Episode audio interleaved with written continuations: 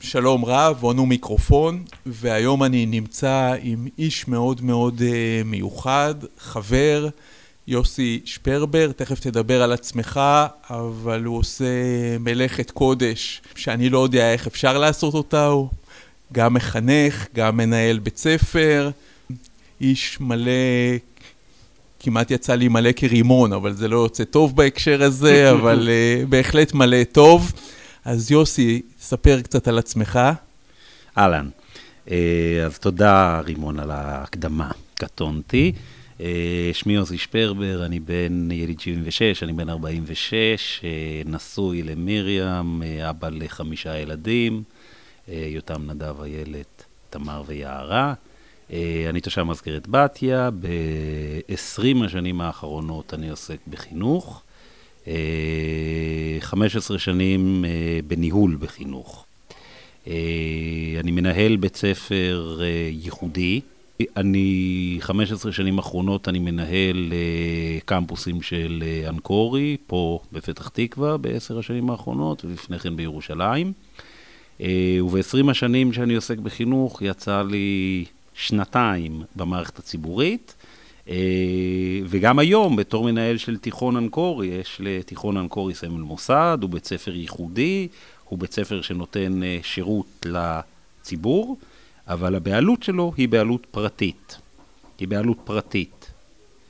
והוא שונה מבתי ספר אחרים, הוא בית ספר ייחודי, יש לו כללי התנהלות אחרת. אה, הורים שבוחרים שהילדים שלהם ילמדו באנקורי, נדרשים לשלם אה, שכר לימוד, או יש לזה שם אחר.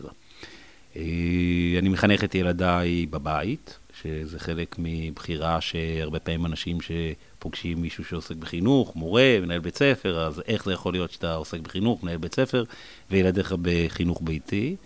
אה, והתשובה שלי מאהבת מרדכי ולא משנאת המן. אני חושב שבתי ספר יכולים לעשות דברים יוצאים מגדר הרגיל. יש במדינת ישראל המון בתי ספר מאוד מאוד מרשימים, שעושים דברים יוצאים מגדר הרגיל.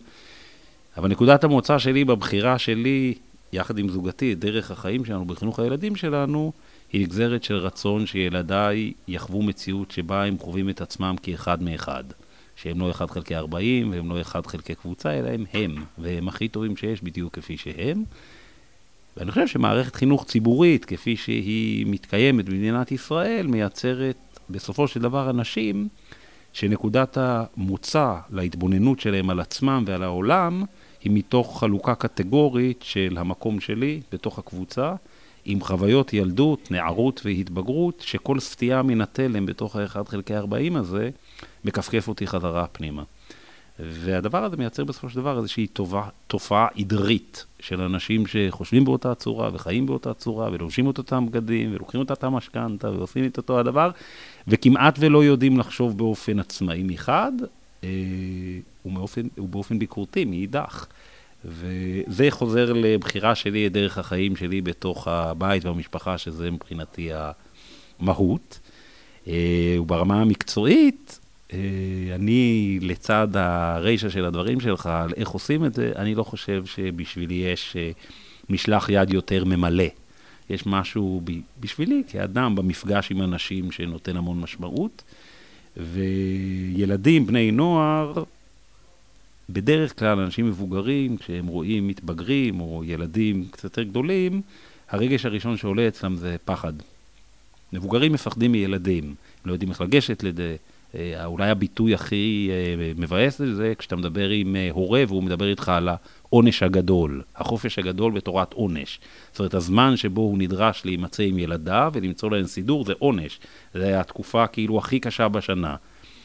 ו- ונוצרת איזו סיטואציה של, של ריחוק בין הבית, היחידה המשפחתית, ההורים, שהם הבסיס הכי משמעותי ליציבות ול-happiness ול-well-being, ואנחנו חיים במציאות שיש בה גם דברים מורכבים ומאתגרים, וכל אחד חי את חייו. ולכולי עלמא אין ויכוח, הן בפסיכולוגיה של ילדים ומתבגרים וגם בחינוך, שה-structure והבית והיסוד הוא המעגל ההגנה אולי החשוב ביותר שמאפשר לאנשים לחיות חיים של חירות. ומערכת חינוך ציבורית, במהות שלה, בלכתחילה שלה, צריכה לייצר ילדות וילדים שמשתלבים כראוי בשוק העבודה העתידי אליו הם אמורים אה, להיכנס. אה, שזה כשלעצמו אבסורד, נוכח העובדה שלא אני ולא אתה יודעים איך שוק העבודה העתידי בעוד, לא יודע, חמש שנים ייראה, ואף על פי כן אנחנו צריכים מכיתה א' ללמד ילדים במשך 12 שנה למשהו שאנחנו לא יודעים ש... איך הוא ייראה בכלל. אה, אני מתמודד עם לקות בניידות, אני חליתי לפני שבע שנים. והפכתי משותק, נכה, אני יכול ללכת מפה לחניה וחזור, אני לא יכול יותר מזה. שינוי מרחיק לכת, זה המשבר גיל 40 שלי. מה שפתח לי צוהר לזווית נוספת על ייחוד ועל שונות, עסקתי כל הקריירה שלי ב- בייחוד ובשונות בהקשר אה, לימודי, רגשי, של תלמידים ושל ילדים, והמקום שנוגע בחורגות במובן הפיזי, בלקות פיזית, בין זה ראייה, שמיעה, אה, ניידות וכולי, זה תחום שכמעט ולא נגעתי בו, כמעט ולא הכרתי אותו. אה, וגם זה שינוי ש, ש, שהכניס אותי לתוך סיטואציה שנדרשתי. מתוך רצון לחיות חיים של טוב לשיקום. אני חושב שחלק מההמשך אה, שלי בתוך מערכת חינוך זה נוכח העובדה שבעיניי עבודה עם ילדים והפידבק שאתה מקבל והאיזון החוזר, יש בו אלמנט מרפא, יש בו משהו משקם. אז זה כזה. אוקיי, okay, אז uh, תודה. Uh, לא ידעתי אם לחשוף אותך, אז לא אמרתי שהכרנו למעשה לפני כ-15 שנה סביב uh, חינוך ביתי, כי גם אנחנו, uh, שתי הבנות שלנו גדלו בחינוך ביתי, והכרנו במפגשים המשותפים. אה, חינוך ביתי זה לא כמו שאנשים חושבים שנמצאים בבית, זה הרבה נמצאים גם uh, מחוץ לבית. אז יש לנו היכרות uh, ארוכה, הבנות שלנו באמת בגיל 16 התחילו ללכת לתיכון, ומה שמעניין זה שאתה רואה שההשתלבות היא איכשהו מצליחה, זאת אומרת, זה לא שבאמת לא למדו שום דבר בכל השנים האלו. אז תודה. מה, אפשר לדבר רק על החלק הזה באמת אה, את כל השעה, אבל אה, קודם כל אני יודע שאתה גם דור שני לפורצי דרך בסופו של דבר, או לפחות דור שני, גם אביך הוא אה, דמות מיוחדת, ולפחות אחות אחת שאני יודע היא דמות מיוחדת, ו... כן, נכון, אבא שלך הוא גם פרופסור לאומנות וגם רב, לא איזה שילוב שהוא מאוד רגיל.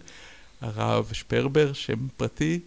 דניאל שפרבר, אני גדלתי בבונטון, בשפיץ של מה שהיום יוגדר בתור אה, ציונות דתית חרד"לית, אה, ציונות דתית אה, אמונית מאוד.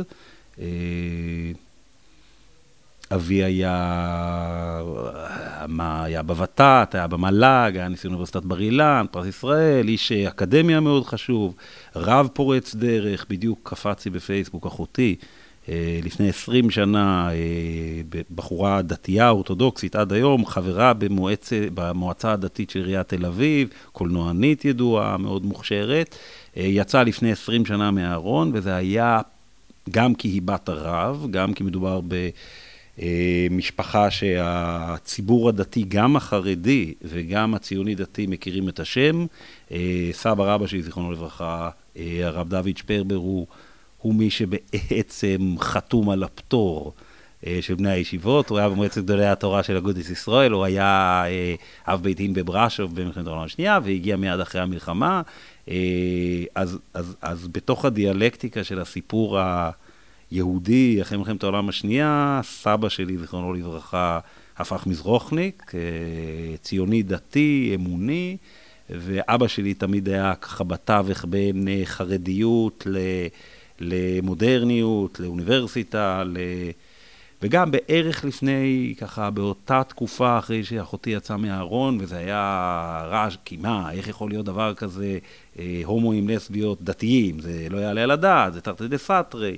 וחרמות ופשקווילים וכולי, ובאמת באופן שהוא אמ, ראוי בעיניי להמון המון הערכה. הוריי, למרות הקושי המאוד גדול להתמודד גם ברמת מה יגידו השכנים, וגם ברמת ההתמודדות עם הסוגיה, זו נושא שכמעט ולא היה מדובר באותה תקופה אה, ודאי שלא בציונות הדתית, אה, קיבלו באופן מאוד מאוד אה, מכיל, תומך, מחבק, ובפער שאחותי הקימה ארגון גדול שנקרא בת קול, ו-20 שנה אחרי יש כבר ארגונים יציגיים שמטפלים בנושא, ש...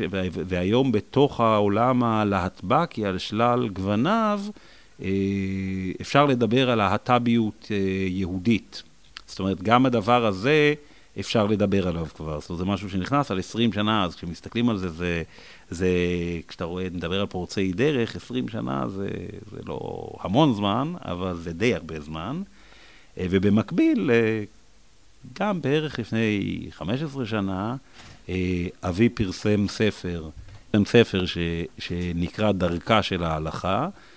אבי גם איש אקדמיה שנחשב לאורים ותומים של ארון הספרים היהודי ההלכתי, זאת אומרת, הוא עסק בזה המון המון שנים בהלכה, ואיך הלכה מתנהלת, אה, מצד אחד, אה, וגם הוא רבני, והוא בעצם פתח את מה שהיום אנחנו מכירים אה, מניינים שוויוניים, עליית נשים לתורה, מתן בעצם מקום ומעמד לנשים בתוך הקהילה הדתית, גם זה בא עם פשקווילים ועם קללות ועם כל הדברים הפחות נעימים שבאים עם הדבר הזה, וגם שם אתה מסתכל 20 שנה קדימה, ו... ושינויים מתרחשים, אז אה, ככה בתוך התקופה הזאת, כשהם מדברים על חרדיות וכולי, וכולם בחרדה, חרדי של 2023 זה לא חרדי של, 20, של 30-32, זה לא, זה עשר שנים והכל משתנה, ואין לנו שום הבנה באמת מה יקרה. כשהמכונן, אני חושב, של השינוי הזה, זה מערכת החינוך. מערכת החינוך לדעתי יש ביכולתה לצד אנשים שפורצים דרך ופותחים ודוחפים ועושים, בלי מערכת שמעבירה את המסרים ובלי התקבלות של הדברים, אה, זה לא קורה בלי מערכת חינוך שתומכת בשינויים. אוקיי, okay, אז uh, נגיע לחינוך באמת, למערכת החינוך או למערכות החינוך. אמרת שאתה מנהל בית ספר uh, פרטי בפתח תקווה. אבל אני לא הכרתי כל כך את המונח הזה בית ספר פרטי, זאת אומרת, איך זה בכלל uh, מתנהל כל העסק של uh, בית ספר ב- במדינת ישראל? אוקיי, okay, אז אין באמת בתי ספר פרטיים במדינת ישראל, ו- וצריך, כשמדברים על מערכת החינוך בישראל, צריך לשים לפני תחילת הדיון uh, כוכבית להערת שוליים, שאומרת את הדבר הבא: מערכת החינוך החרדית, אתה יודע טוב ממני את אחוז החרדים במדינת ישראל.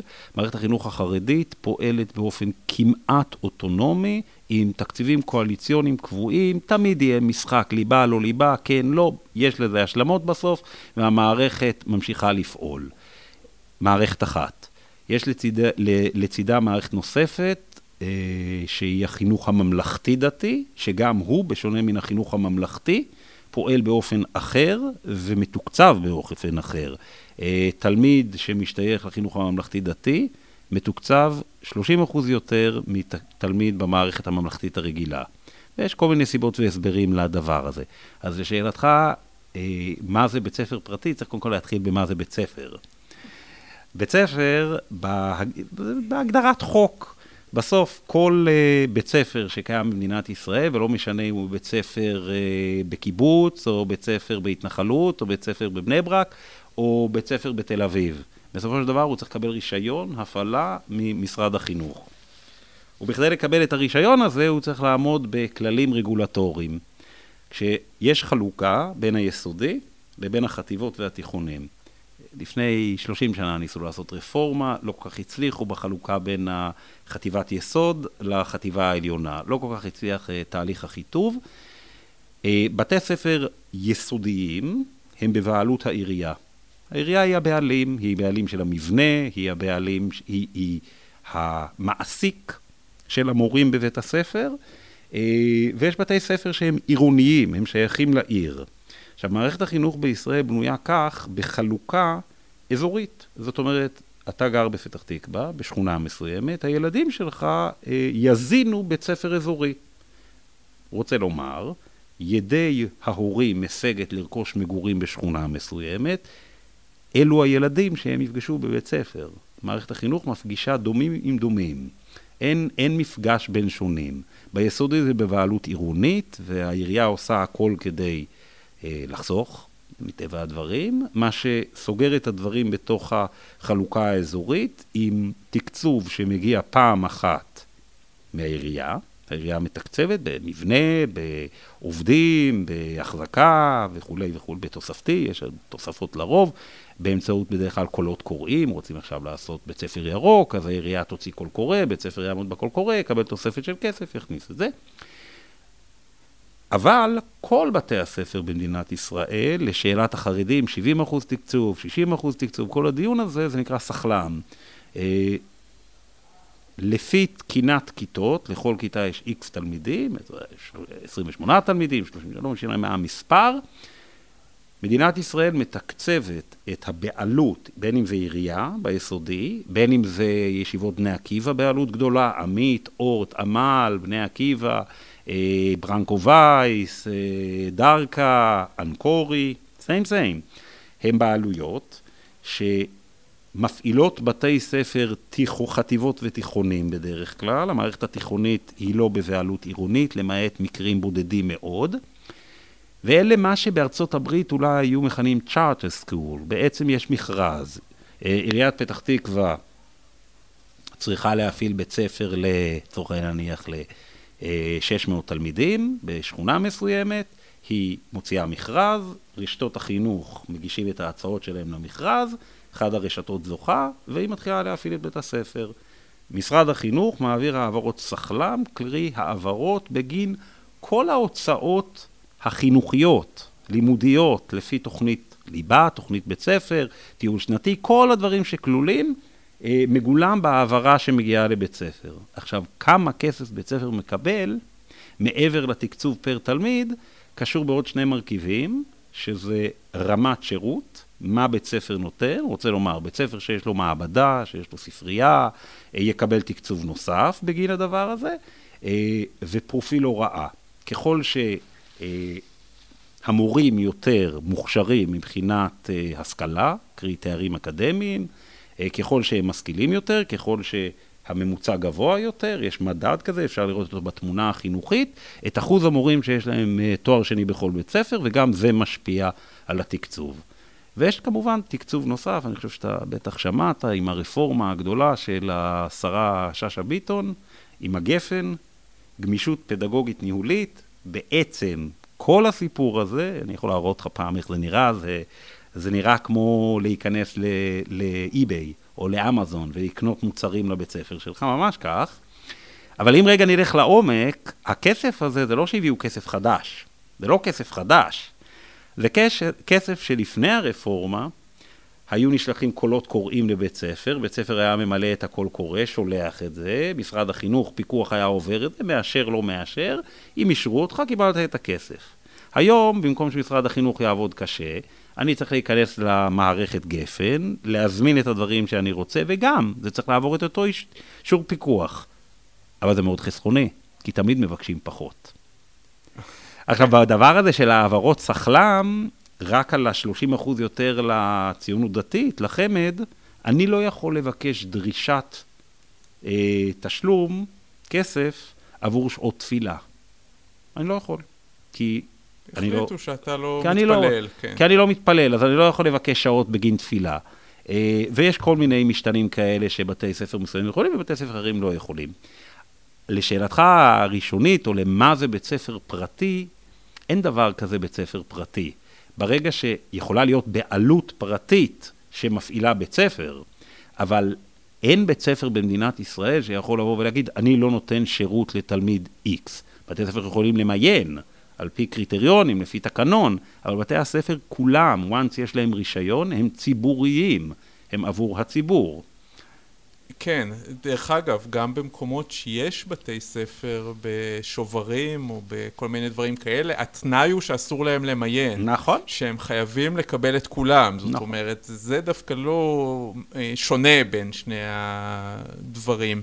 כן, אבל. רק צריך לזכור שיש, נכון אסור למיין, אבל אם אני לא דתי, והילדים שלי לא דתיים, האם הם יכולים להתקבל לבית ספר הדתי בשכונה? הם לא יוכלו, כן, הם לא יוכלו לי... אה, אני מניח- מטעמי אורך חיים הם לא יוכלו להתקבל. אוקיי, אבל אם הם יוכ- יהיו מוכנים להתפלל בבית ספר לפי כל הכללים וזה, הם עדיין לא יוכלו? אז uh, אתה מכיר את הבג"ץ שנגע לנערות מזרחיות שרצו להתקבל לבית יעקב, ובג"ץ uh, חייב אותם. Uh, uh, בתוך uh, חברות מסורתיות uh, זה פועל קצת אחרת. כשאני הייתי ילד, בבית ספר שלמדתי, בחורב, שזה כאילו, uh, אם אימא שלך, לא עלינו, הייתה לובשת מכנסיים, אתה לא יכול ללמוד בבית ספר. ברמה אפילו שאני לא חושב שהיו אצלנו ילדים שהוריהם התגרשו. כן. אבל אותי יותר מעניין באמת הדומים לי, בוא נגיד ככה, אתה יודע, חילונים, הורים שרוצים באמת אה, לבחור לעצמם בית ספר, לצורך העניין, הזכרת נכון, המון אנשים, אני מתעסק בעזרה בקניית דירה. אנשים לפעמים מעלים במיליון שקל את מחיר הדירה שהם רוצים לקנות, כי הם אומרים בפתח תקווה החינוך פחות טוב מברעננה לצורך העניין, אבל הפער בדירות הוא מיליון שקל, או בשתי ערים שהן צמודות, קריית אונו ופתח תקווה. וכמה חינוך אתה יכול לקנות במיליון שקל. כן, אבל השאלה שמעניינת אותי בהקשר הזה, נגיד שאני באמת בחרתי שהשכונה לא כל כך מעניינת אותי, ואני גר בשכונה שהיא, וזה המצב באמת, שהיא סוציו-אקונומית מאוד נמוכה, זה התאים לנו, כי כמו שאמרנו, היינו בחינוך ביתי, היה חשוב לנו בית פרטי, פחות חשוב מה בית ספר יסודי, אז אנחנו בשכונה בסוציו-אקונומית נמוכה. אבל אני עובד בהייטק בתל אביב, זה אפילו יותר נוח לי להביא את הילד בבוקר לבית ספר ליד עזריאלי מאשר לשכונה ליד. האם אני מסוגל? האם יש אפשרות אז, כזאת? אז ראשית, לג, לגבי בחירה בחינוך. בחירה בחינוך, אה, חוזר, הדיון חוזר לשאלה יסודית ש, שבה, שבמחקר האקדמי אה, נקראת, השאלה היא זכות החינוך למי. זכות החינוך למי. ויש אה, אמנות בינלאומיות אה, שמתעסקות בדבר הזה. בעצם מי קובע מה הילדים ילמדו, כש, כשקצה, קצה, קצה, קצה לצורך העניין, זה אם אנחנו היינו מסכימים שיש אה, אירוע כתי, שיש כת, נניח, שיש כת, ואנחנו מסכימים שיש כת, והיא כת גדולה, ואותה הכת היא מספיק גדולה שהיא רוצה לספק את שירותי החינוך לעצמה. היא רוצה עכשיו להפעיל אה, מכרז ולהפעיל את החינוך של עצמה. אה, לא יודע, ישיבה של גור. יש מי שיטען שכחסידות גור יש בה איזה משהו כתי. זה כמו כנסיית נכון, האטריות, לא נכון, הכדורי נכון, הבשר, נכון, כן? נכון. אז אז- רק נגיד שבארצות הברית כנסיות פטורות ממס, אז מישהו הקים כנסייה, המציא כנסייה. עכשיו, מה ההבדל בין הוא המציא לבין המציאו לפני שלושת אלפים שנה? זה כל אחד. שיגיד, כן? ותק כל ופזם. אחד, ו- ורייטינג, אבל כן. נכון. כן. אז במד... במדינת ישראל אין בחירה בחינוך. אין באמת בחירה בחינוך. הורים יכולים לבחור בנקודות מסוימות, למשל עיריית ירושלים, כאשר ניר ברקת היה אה, ראש העיר, אז הוא פתח את אזורי, הבחיר, את אזורי הרישום. זאת אומרת, הוא בא ואמר, אם היית, גרת ברמות, אתה צריך ללכת לבית הספר ברמות, עכשיו אתה יכול לבחור לאן אתה רוצה ללכת. שזה לא כל כך פשוט. זה לא כל כך פשוט, כי כמו שאמרת, אם להסיע את הילדים לתל אביב, אם ילד מרמות הולך ללמוד בקצה השני של העיר, אז זה מוסיף לו שעתיים נסיעה ביום. יש לדבר הזה עלויות, ויש לדבר הזה השפעה כמובן על הילד ועל הזמן שלו ועל המוטיבציה שלו, והוא לא ילמד עם הילדים מהשכונה, הוא לא ילמד עם הילדים שלו. יש מחקר גדול אה, שעוסק במה הם המרכיבים לבחירה של הורים בחינוך. והמשתנה הראשון זה הקרבה לבית. המשתנה הראשון, הורים בוחרים לפי המרחק. משתנה שני, משתנה שני זה חברים, חברים. משתנה שלישי זה מה אחים ואחיות שלך עשו. זאת אומרת, אם אח שלי למד בבית ספר, אני ככל הנראה ילך לאותו בית ספר.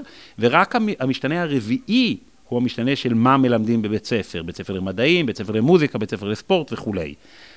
מטבע הדברים, בדומה, כשאנחנו מדברים, מסתכלים למשל על התופעה של אופניים חשמליים. והדבר הזה אנחנו יודעים בתור הורים שהוא, שהוא מסוכן. ובטח שהוא מסוכן למי שלא מלאו לו 16 ולא למד תיאוריה ולא מבין עושים וכולי וכולי וכולי. הילדים לא קונים בעצמם את האופניים, מישהו קנה להם את האופניים. ולמה זה מאוד נוח להורים? כי אתה יודע, כמי שמכירים מחינוך ביתי, זה המון הקפצות. כשאתה, זה המון הקפצות, זה אין סוף זמן של לקחת להחזיר, לקחת להחזיר, שזה זמן וזה כסף, והנה פתרון זמין, קצת כמו שטיילנו בתאילנד ונסענו על האופנוע, נהיה לנו פה אותו דבר. אז המרחק הזה, בתוך מציאות שאנשים עובדים, ואנשים צריכים לקום בבוקר, וצריכים, תמיד יש את המריבה הזאת על ימי לימוד למול ימי חופשה, ושאין סינכרון בין הדברים, בסופו של דבר, הבחירה במדינת ישראל לא מתקיימת ביסודי כלל ועיקר, זאת אומרת ביסודי היא לא קיימת, אתה כמעט ולא יכול, אתה יכול לעשות ועדה מיוחדת מסיבות מסוימות, יש עכשיו סיפור שרץ חזק חזק חזק על um, טרנסג'נדר, מכיר? כן. בטח שמעת על הסיפור בגבעת mm-hmm. שמואל, ש... ש... עזוב את הצדדים הערכיים, תוכניים של הסיפור הזה, שהם כשלעצמם אפשר לדבר עליהם הרבה, כי הם מעלים שאלות גדולות בהקשר של חינוך, אבל בסופו של דבר, גבעת שמואל, העירייה, הרשות המוניציפלית, צריכה למצוא פתרון עבור התלמיד. והפתרון האוטומטי, הטבעי, הראשוני, הוא לפי החלוקה האזורית. יש עיריות שפתחו את זה, גם כשפתחו את האפשרות לאזורי בחירה, זה לא שבאמת אפשרו לך לבוא ולהגיד, אני רוצה שהילד שלי ילמד קוד וסינית. זה מה שאני רוצה שהוא ילמד, זה מה שאני רוצה שאני ילמד, ואני רוצה שהוא ילמד רק יומיים בשבוע. כי אנחנו חיים במציאות שאנשים בוחרים לעשות דברים אחרת, ואתה עובד אחרת לחלוטין מאיך שאבא שלך עובד, ואני עובד אחרת לחלוטין מאיך ש... וזה כל הזמן בשינוי. אז בחירה, מה שאולי נפתח במעט ביסודי, ממש לא, חטיבות ביניים ותיכונים, מעט יותר, זה לא באמת בחירה של מה הילד שלי ילמד, זה מבין מספר אופציות שהן מאוד מאוד דומות, אני צריך לעבור איזושהי ועדה ובדיקה ולהסביר למה אני מעדיף שהוא ילמד בברנר ולא בגולדה. אבל מה נפקא מינה? מה ההבדל בין גולדה לברנר? כן, אבל זה, אני עוד יכול להבין היגיון מסוים, כי אמרת שזה אה, על חשבון העירייה, ו- וזה גם הבחירה היא נורא מוגבלת, כי היא בתוך העיר לצורך העניין, אבל אם על ילד שהוא בתיכון המדינה נותנת, אז לכאורה הייתי חושב שתל אביב תרצה שהבת אוקיי. שלי תלמד אצלה. אוקיי, אז יפה. אז בתיכונים מה שקורה, המדינה שמה, הרשות המקומית שמה, אתה בתור אזרח, תושב פתח תקווה, משלם מיסוי עירוני, ואתה משלם אגרת חינוך. אתה משלם עבור החינוך של הילדים שלך, כמו שאתה משלם על המדרכות, אתה משלם על כל מה שאתה מקבל בעיר. עיריית פתח תקווה מתקצבת, מתקצבת את אה, בתי הספר שבתוך תחום העיר. היא מתקצבת אותם לצד התקצוב שמדינת ישראל מעבירה, קרי משרד החינוך, לצד הבעלות שמעבירה, לפעמים בעלויות מביאות כסף של עצמן כדי לפתח, אה, יש עכשיו בפתח תקווה יוזמה מאוד מאוד יפה של בית ספר רימון למוזיקה, בשביל התיכונים, יוזמה מאוד מאוד יפה. עיריית פתח תקווה שמה הרבה הרבה כסף, מכיוון שהיא מבינה שמוזיקה זה מאוד אפילינג, זה מאוד אפילינג למשפרי דיור, למשפחות כאלה בשלב מעבר, היא רוצה למשוך אותם לבום טאון, אז הנה יש לנו עוד אפשרות, והאפשרות הזו ניתנת כמענה על-אזורי. קרי, ילדים לומדים בבתי הספר של העיר, ויש מוצר פרימיום שהם יכולים להתקבל אליו, שהעירייה בעצם במיסוי שאתה משלם, מכסה את זה. אבל, אם אתה לוקח עכשיו את בתך והיא לומדת בעיר אחרת, אז הכסף ששילמת לעיריית פתח תקווה, לאן צריך ללכת? לעיר האחרת. וכך עובר, ו- וזה בדיוק הדרישה. תלמיד שעובר מעיר לעיר, אה, קוראים לזה אגרת לימודי חוץ. אגרת לימודי חוץ. עכשיו, האבסורד הוא כזה, אתה מכיר פה לידינו את כפר סירקין? רק כדי להבין איך זה בנוי. אני גרתי כמה אז, שנים בכפר אז סירקין. אז אתה מכיר את כפר סירקין. אז כפר סירקין שייך לדרום השרון. כן. דרום השרון. זאת אומרת, ילד בתיכון הולך אוטומטית לירקון, בית חינוך ירקון, זה הבית ספר האזורי של מי שגר בכפר סירקין. ויש את, אה, איך זה נקרא, שכונת... אה, עמישב? לא, לא, לא, לא, צמוד לסירקין. בלינסון. בלינסון. וסיפור אמיתי, בא אליי אה, חבר שהבן שלו לומד ב, בירקון, עכשיו עולה מכיתה ט' לכיתה י', והוא לא יכל להמשיך לגור בסירקי, נגמר לו החוזה, אז הוא עבר דירה לשכונה ליד. מנסה לרשום את הילד שלו לבית ספר, אומרים לו, מצטערים, אתה לא יכול, הבן שלך לא יכול ללמוד יותר. הוא כבר לא תושב דרום השרון, הוא צריך לעבור לפתח תקווה. עכשיו, איך תעשה את ההעברה הזו? מורכב מאוד, בתיכון ודאי, לא חייבים לקבל ילד בכיתה י' על מעבר דירה. אתה רוצה ללמוד ב, בעיר שאתה לא שייך לה, אתה צריך להביא את הכסף לדבר הזה. אתה פונה ל, ל, עיריית פתח תקווה, ומבקש עכשיו כסף בשביל לשלם לדרום השרון, העירייה לא תמיד תסכים. אתה יודע שאני מכיר את זה מה... מאחד מהבתי ספר הקיבוציים פה, שיש להם תעשייה בקיבוץ של תאי דואר וירטואליים. כי אתה...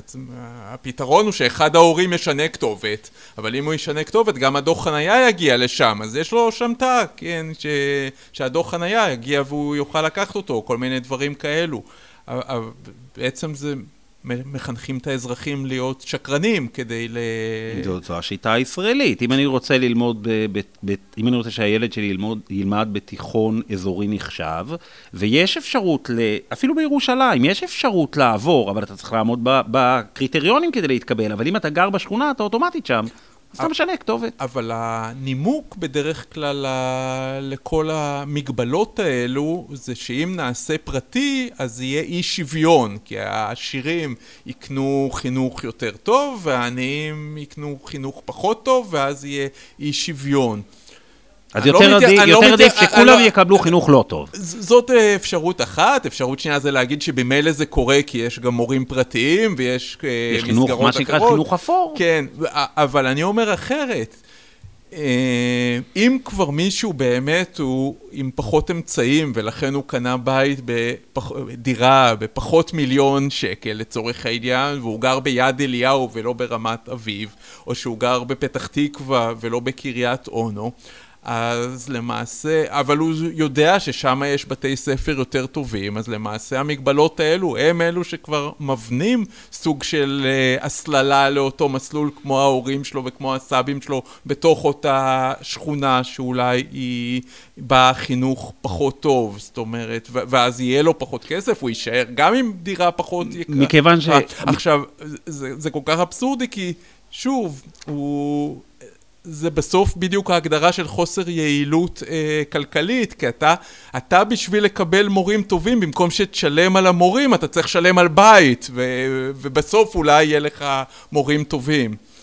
זה גם לא, לא בהכרח, אבל אני אחזור לראשית, ה, לראשית הנקודה שהעלית, ל, לרישה של הדברים, ודיברת על אה, שוויון והסללה. שוויון והסללה, ובהתייחס לחינוך, כשאנחנו יכולים להסכים שברמה התיאורטית, שככל שההשכלה של אדם גבוהה יותר, פוטנציאל ההכנסה שלו תעלה. אנחנו יכולים להסכים על הדבר הזה, נכון? כן. אוקיי.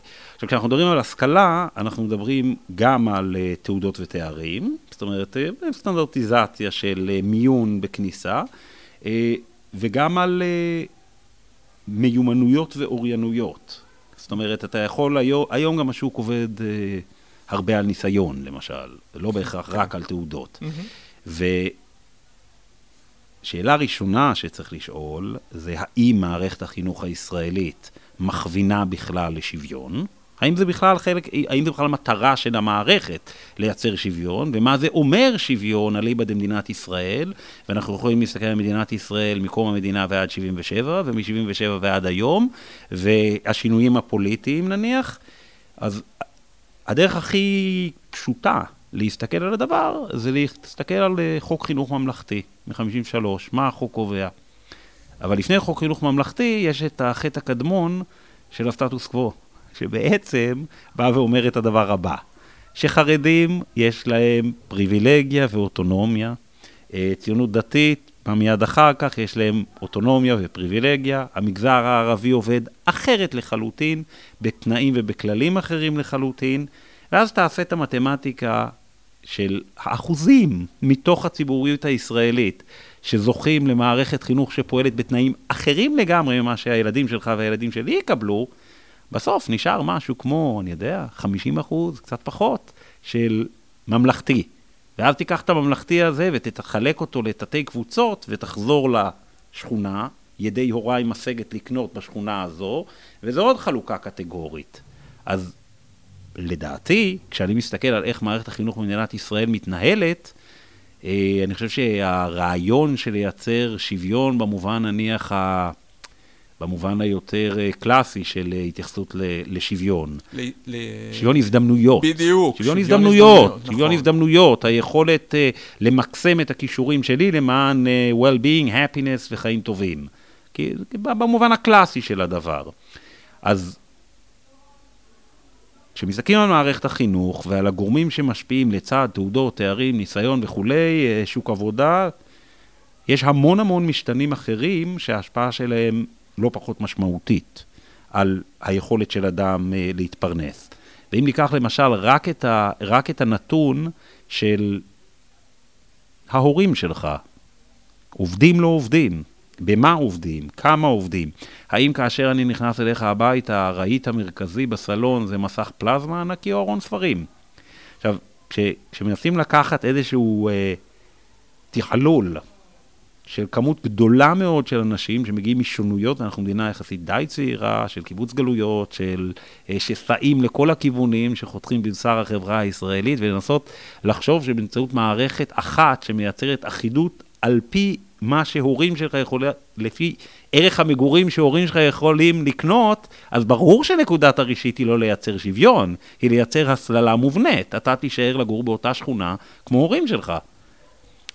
כן, אבל זה לפחות לא הכוונה שאני חושב. אני באופן טבעי תמיד מעדיף לחשוב על בורות או על אה, לא, שגיאות או על זה, מאשר על סוג של זדון. אני, או... אז אוקיי, תגיד שגגה. אוקיי, אני לא, בוא נחזור, נגיד משהו אחר. אז אמרת קריית אונו, בסדר? אז אם אני עכשיו, אה, לא יודע, ראש עיריית קריית אונו, ויש לי בתי ספר טובים, ואני, יש לי עודפי גבייה ממיסים, ואני, יש לי כסף, ואני רוצה להשקיע את הכסף הזה. ואני רוצה להשקיע את הכסף הזה בתלמידים בבתי הספר. האם במדינת ישראל מותר לעירייה להוסיף כסף מעבר לתקצוב לפי הנהלים? או, אז עכשיו אני מגיע, ל... אנחנו מגיעים לנושא שגם מאוד מעניין אותי, כי התחלת מהאם לעירייה מותר, והשלב השני זה מה למנהל בית ספר מותר. אני חושב שצריך לשאול מה מותר לרשות המקומית, מה מותר לבית ספר או למוסד חינוכי, ומה מותר להורים, שזה לא פחות חשוב, ואסביר מדוע. אה, כשאנחנו, לא, לפני הרבה שנים, היה בתי ספר אקסטרניים, כך הם נקראו. אני, בתחתיי אני מזכיר, אני לא סיימתי תיכון, אני אה, נזרקתי בכיתה ח', בצדק מוחלט. אגב, אין לי בגרות. אה, אז אנחנו, אז לי יש, אז אני יכול להשוויץ. עליך, היא לא עוזרת, אני לא יודע איפה היא, אבל בסדר.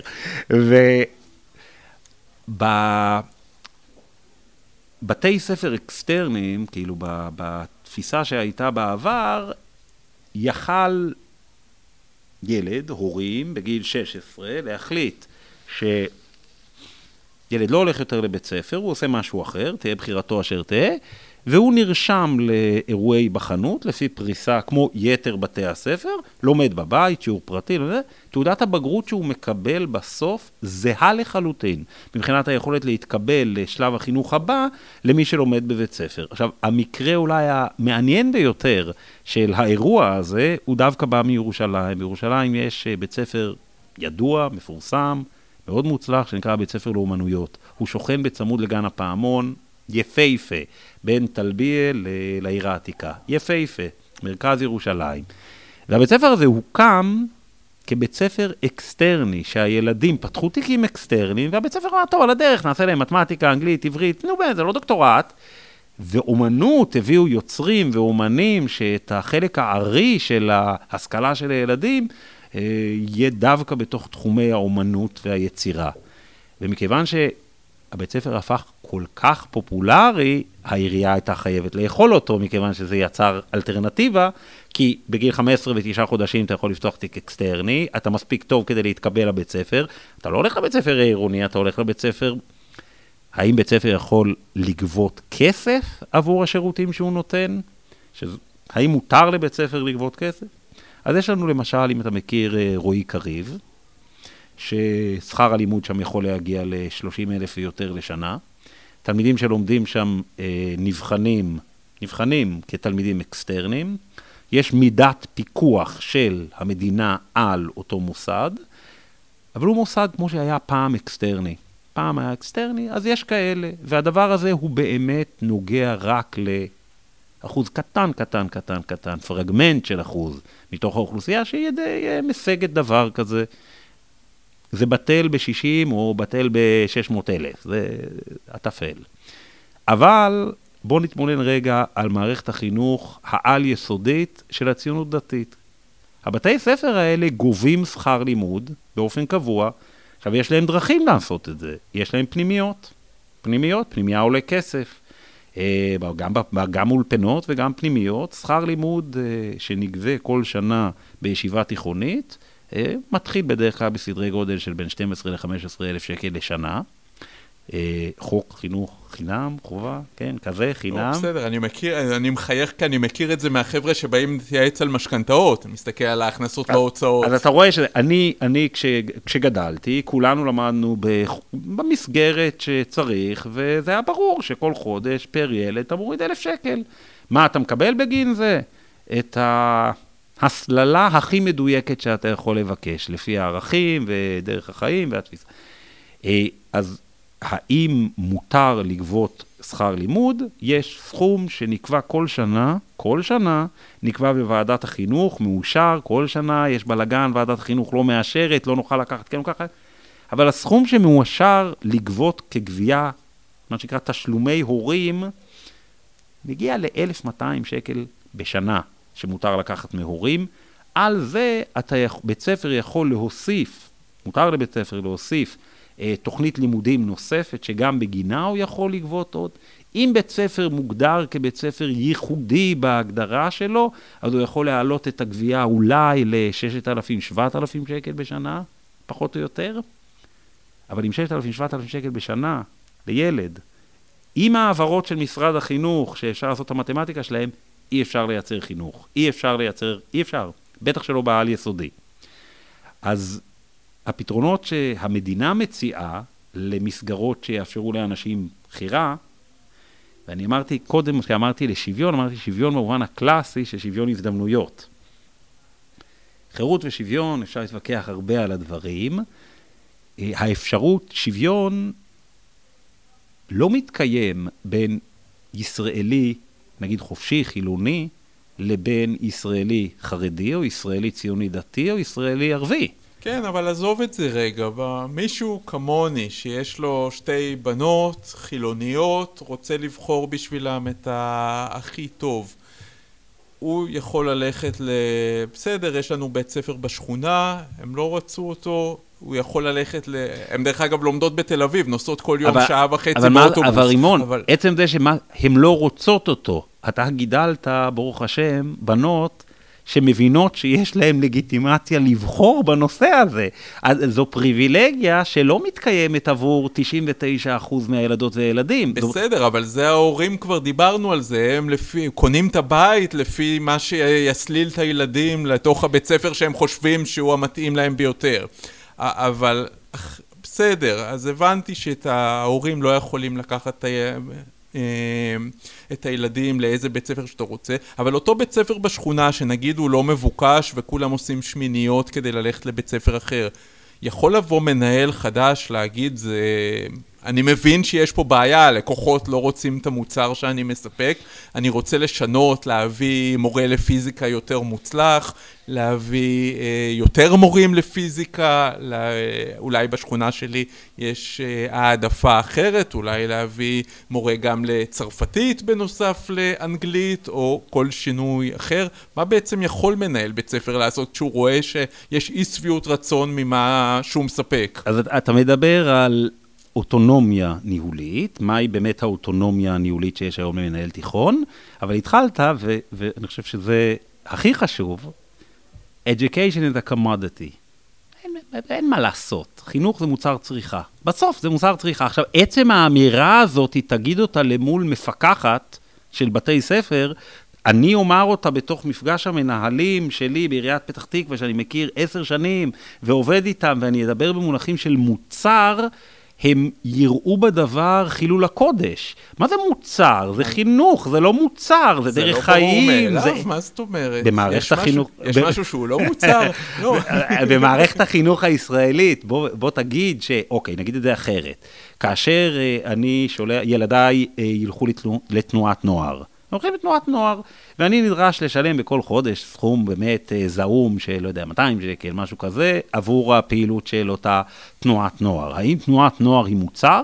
פשיטה שהיא מוצר, ודאי שהיא מוצר. זה שזה מתוקצב מכל מיני כיוונים, זה לא הופך את זה ללא מוצר. יש בעיה ראשונית לשאלת הבחירה, בחירת ההורים, ולשאלת, ואני אחזור לנקודה של היכולת של מנהל בית ספר לטייב את המוצר שהוא נותן בשכונה שלו. ואם מדברים על מנהיגות חינוכית, היום בתוך השיח החינוכי מדברים על קהילה, יצירת קהילה. אני אדגים לך מבית הספר שאני מנהל. לי יש כ-300 תלמידות ותלמידים. רק 45% מן התלמידות והתלמידים שלי הם תושבי פתח תקווה גופה, והיתר על אזורים, מגיעים. אין לי אשכולות קליטה. זאת אומרת, אין אף בית ספר שמזין אותי. לא זה שאין אף בית ספר שמזין אותי, אה, התחלתי ואמרתי על האופן שבו בוחרים בית ספר, אני לא בשכונה, אני רחוק, אני עולה כסף, ואף על פי כן, אני התחלתי לנהל כאן, היו פה 65-70 תלמידים, ואנחנו היום 300 תלמידים. חינוך זה מוצר צריכה. תיצור מוצר טוב, שאלתך היא איך מנהל יכול לשנות ולייצר מענה אה, מוצלח יותר.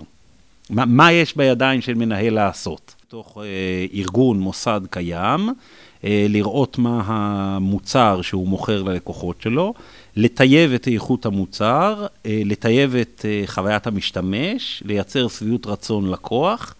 דבר שיעודד הגירה של תושבים לתוך אותה שכונה. עכשיו, המקרה הקלאסי שמתארים אותו תמיד כאשר רוצים אה, לספר איך בית ספר הוא זה שבסוף ישפיע על הארנונה שתוכל רשות מקומית, עירייה לקחת מהתושבים, לוקחים את הסיפור של כרמי גילון ומבשרת. אני לא יודע אם שמעת, כרמי גילון, אחרי שהוא פרש. מהשב"כ, הוא, הוא התמודד לראשות אה, מועצת מבשרת ציון, לא יודע אם זה המועצה או עירייה כבר, זכה, ו... התיכון של מבשרת אה, נחשב היום אחד מהתיכונים הטובים ביותר במרחב הירושלמי. יש ירושלמים שמעתיקים כתובת למבשרת כדי ללמוד באותו בית ספר. מה עשה כרמי גילון? גייס לתוך בית ספר אה, מנהלת מאוד מאוד מאוד מוכשרת, ושפך עליה משאבים. משאבים. אוקיי. Okay. משאבים, שבאמצעות המשאבים האלה היא יצרה, היא קנתה שירותים ונתנה מענים טובים יותר. אה, מטבע הדברים בית ספר השתנה, האוכלוסייה טויבה, בחינוך מדברים על טיוב אוכלוסייה, כששכונה מסוימת מזדקנת, עדיין יש בה מקום בית ספר. עכשיו, העירייה לא תמכור את בית ספר, היא תשמור את בית הספר, היא צריכה להשתמש בו. אה, אם אין, אין, אין ילודה באותה שכונה, השכונה הזדקנה, אין מי ש... יפעיל את בית הספר ורוצים למשוך פנימה. אז, אז ב, ב, בהסתכלות אה, של תכנון עיר, אז יש uh, הרבה מאוד צדדים. היכולת של מנהל בית, בית ספר חסומה ברגע שהמדינה לא מאפשרת הכנסה או מתן משאבים נוספים מצד רשות מקומית. מהיכן ניתן להכניס משאבים? מעמותת הורים למשל. אז אם אתה לומד בגימנסיה, ויש מסורת של, או, ב, או ב, בריאלי בחיפה, ויש מסורת של, לא יודע, 70, 80, 90 שנה של בוגרים, שגם יש בוגרים איכותיים, ובית הספר איכותי, והם תורמים כסף, והם משתפים, מייצרים שיתופי פעולה עם התעשייה, והתעשייה תורמת כסף, והמשאבים האלה הם משאבים שבית ספר יכול להשתמש בהם. הוא לא יכול לקבל תוספת חריגה שחורגת מן השוויון מן הרשות המקומית, וגם לא ממשרד החינוך. אבל הוא יכול באמצעות כסף שהוא הצליח לגייס, תרומות או כל מיני דברים שאנחנו מכירים, נגיד מהאקדמיה, להביא מורה לפיזיקה ולשלם לו פי שלוש כמשכורת? אז שאלת השאלות. אה, האם היום אפשר לשלם למורה מסוים אה, שכר אחר? כן, והנתונים האלה הם בשבילך, אתה כלכלן, לבדוק אותם. כבר לפני הרבה שנים, בנט, דרך אגב, ביושבו כשר חינוך, ישב חזק על המדוכה, ניסה לשנות שם. בתוך תקציב החינוך יש סכום מסוים, אני לא זוכר על כמה הוא עומד, זה היה לפני המון שנים ש, שככה דיברו את הדבר, וזה כסף שמיועד למנהל בית ספר, מיועד למנהל בית ספר לבקש אותו, ואחרי תהליך uh, תלת-שנתי, שבו לכל הפחות מורה שלוש שנים בקביעות, ואתה עוקב אחרי התהליך ורואה שהוא מורה טוב, ואתה רוצה לעודד אותו, מנהל בית ספר יכול למול משרד החינוך uh, לבנות חוזה אישי, שחורג מטבלאות השכר הרגילות. אפשר. הכסף הזה תמיד נשאר על המדפים של משרד החינוך. תשאל אותי מדוע. מדוע? אוקיי, נראה לי הכי טבעי שאם הכי אני טבעי, מנהל, נו. אני רוצה לתת אה, אוקיי. תגמול אה, ואני רוצה לתגמל טובים. את המורים הטובים, להביא מורים טובים, לייצר מוצר טוב, לגרום לראש העיר לאהוב אותי, כי עוברים לשכונה עכשיו משפחות עם ילדים, משלמים יותר מיסוי עירוני, מנקים, תורמים, תרומה לקהילה וכולי, חינוך בונה קהילה, קהילה בונה, ככה עיר נבנית. אממה, יש עוד בעיה בתוך הדבר הזה, וזה מה שאמרתי קצת על המחלה האוטואימונית, לא עלינו. אם אני בית ספר, לצורך העניין, המודל הישראלי הוא 600 ו-600. 600 ילדים חטיבה, נניח חטיבת ביניים, 600 ילדים תיכון. המבנה הכלכלי שמאפשר קיום בית ספר בהפעלת מכרז זה על סדר גודל של קמפוס אה, שש שנתי, יעמוד על סדר גודל של אלף, אלף ומשהו תלמידים. מפעל, מפעל, המון המון המון ילדים, המון ילדים. אפשר לשאול שאלה אם זה בכלל כשלעצמו נכון, אבל זה דיון אחר, האם זה נכון כלכלית, האם זה נכון ערכית, האם... בתוך בית ספר עם אלף תלמידים, או אפילו עם 600 תלמידים, יש לך לכל הפחות 150 אנשי צוות, חדר מורים. מתוך הצוות יש לך שליש ומעלה שהם כבר בשלב השלישי של פעימות הוותק, שהם מרוויחים קצת יותר. ואם אתה תיקח מורה צעיר, זב חותם, נחמד, ותשלם לו יותר ממה שהם מקבלים, אין לך יכולת לפטר את אותם אה, מורים שיש להם קביעות. חוסר שביעות הרצון והרע שיכול להיווצר בתוך חדר מורים בתגמול הדיפרנציאלי הזה, יוצר קשיים גדולים מאוד עבור מנהל בית הספר. הכי קל לי להגיד, יש טבלאות שכר לפי מה שארגון המורים ומשרד החינוך והחשב הכללי באוצר סגרו, ואסור לי לחרוג מהדבר הזה. ברגע שאני חורג, אני צריך להסביר את זה פנימה לתוך חדר המורים שלי, דבר שייצר הרבה מאוד קושי. סיבה אחת, יש עוד כמה. למעשה אתה אומר שהמערכת מתנהלת קצת כמו אותו בן אדם שאמרו לו נגשים לך כל משאלה, אבל השכן יקבל כפול, אז הוא אמר תוציאו לי עין. לא יודע אם זה, זה כאילו לקחת את זה לא, לקצה, אבל... כן, אבל ה- ה- אתה- קשה לתת תגמול למישהו שהוא כאילו לא ראוי, כי הוא רק שלוש שנים, אבל הוא טוב, לא- בגלל אלה שהם כבר עשרים שנה. אבל אם אתה אומר על מישהו שהוא טוב, אז אתה איך אתה מודד את. ה-20 שנה שלי? איך, איך, איך אתה מודד אותם כטוב? ולמה לא עשו לי את זה במשך 20 שנה? אני 20 שנה עובד על X, והוא מתחיל מההתחלה על X פלוס, לא יודע, 5, אז יש פה חוסר שוויון מובנה בתוך חדר מורים שמנהל בית ספר בסוף צריך להנהיג צוות שצריך לפעול כדי לתחזק מערכת. ואתה רוצה שאנשים יהיו כמה שיותר יוזמים וכמה שיותר מחוברים ערכית למה שקורה, וחדרי הימורים אה, יכולים לייצר קושי של ממש למנהל שרוצה לייצר שינוי. למה אתה חושב שזה עובד בחדר האוכל של גוגל ולא עובד בחדר המורים של בית ספר?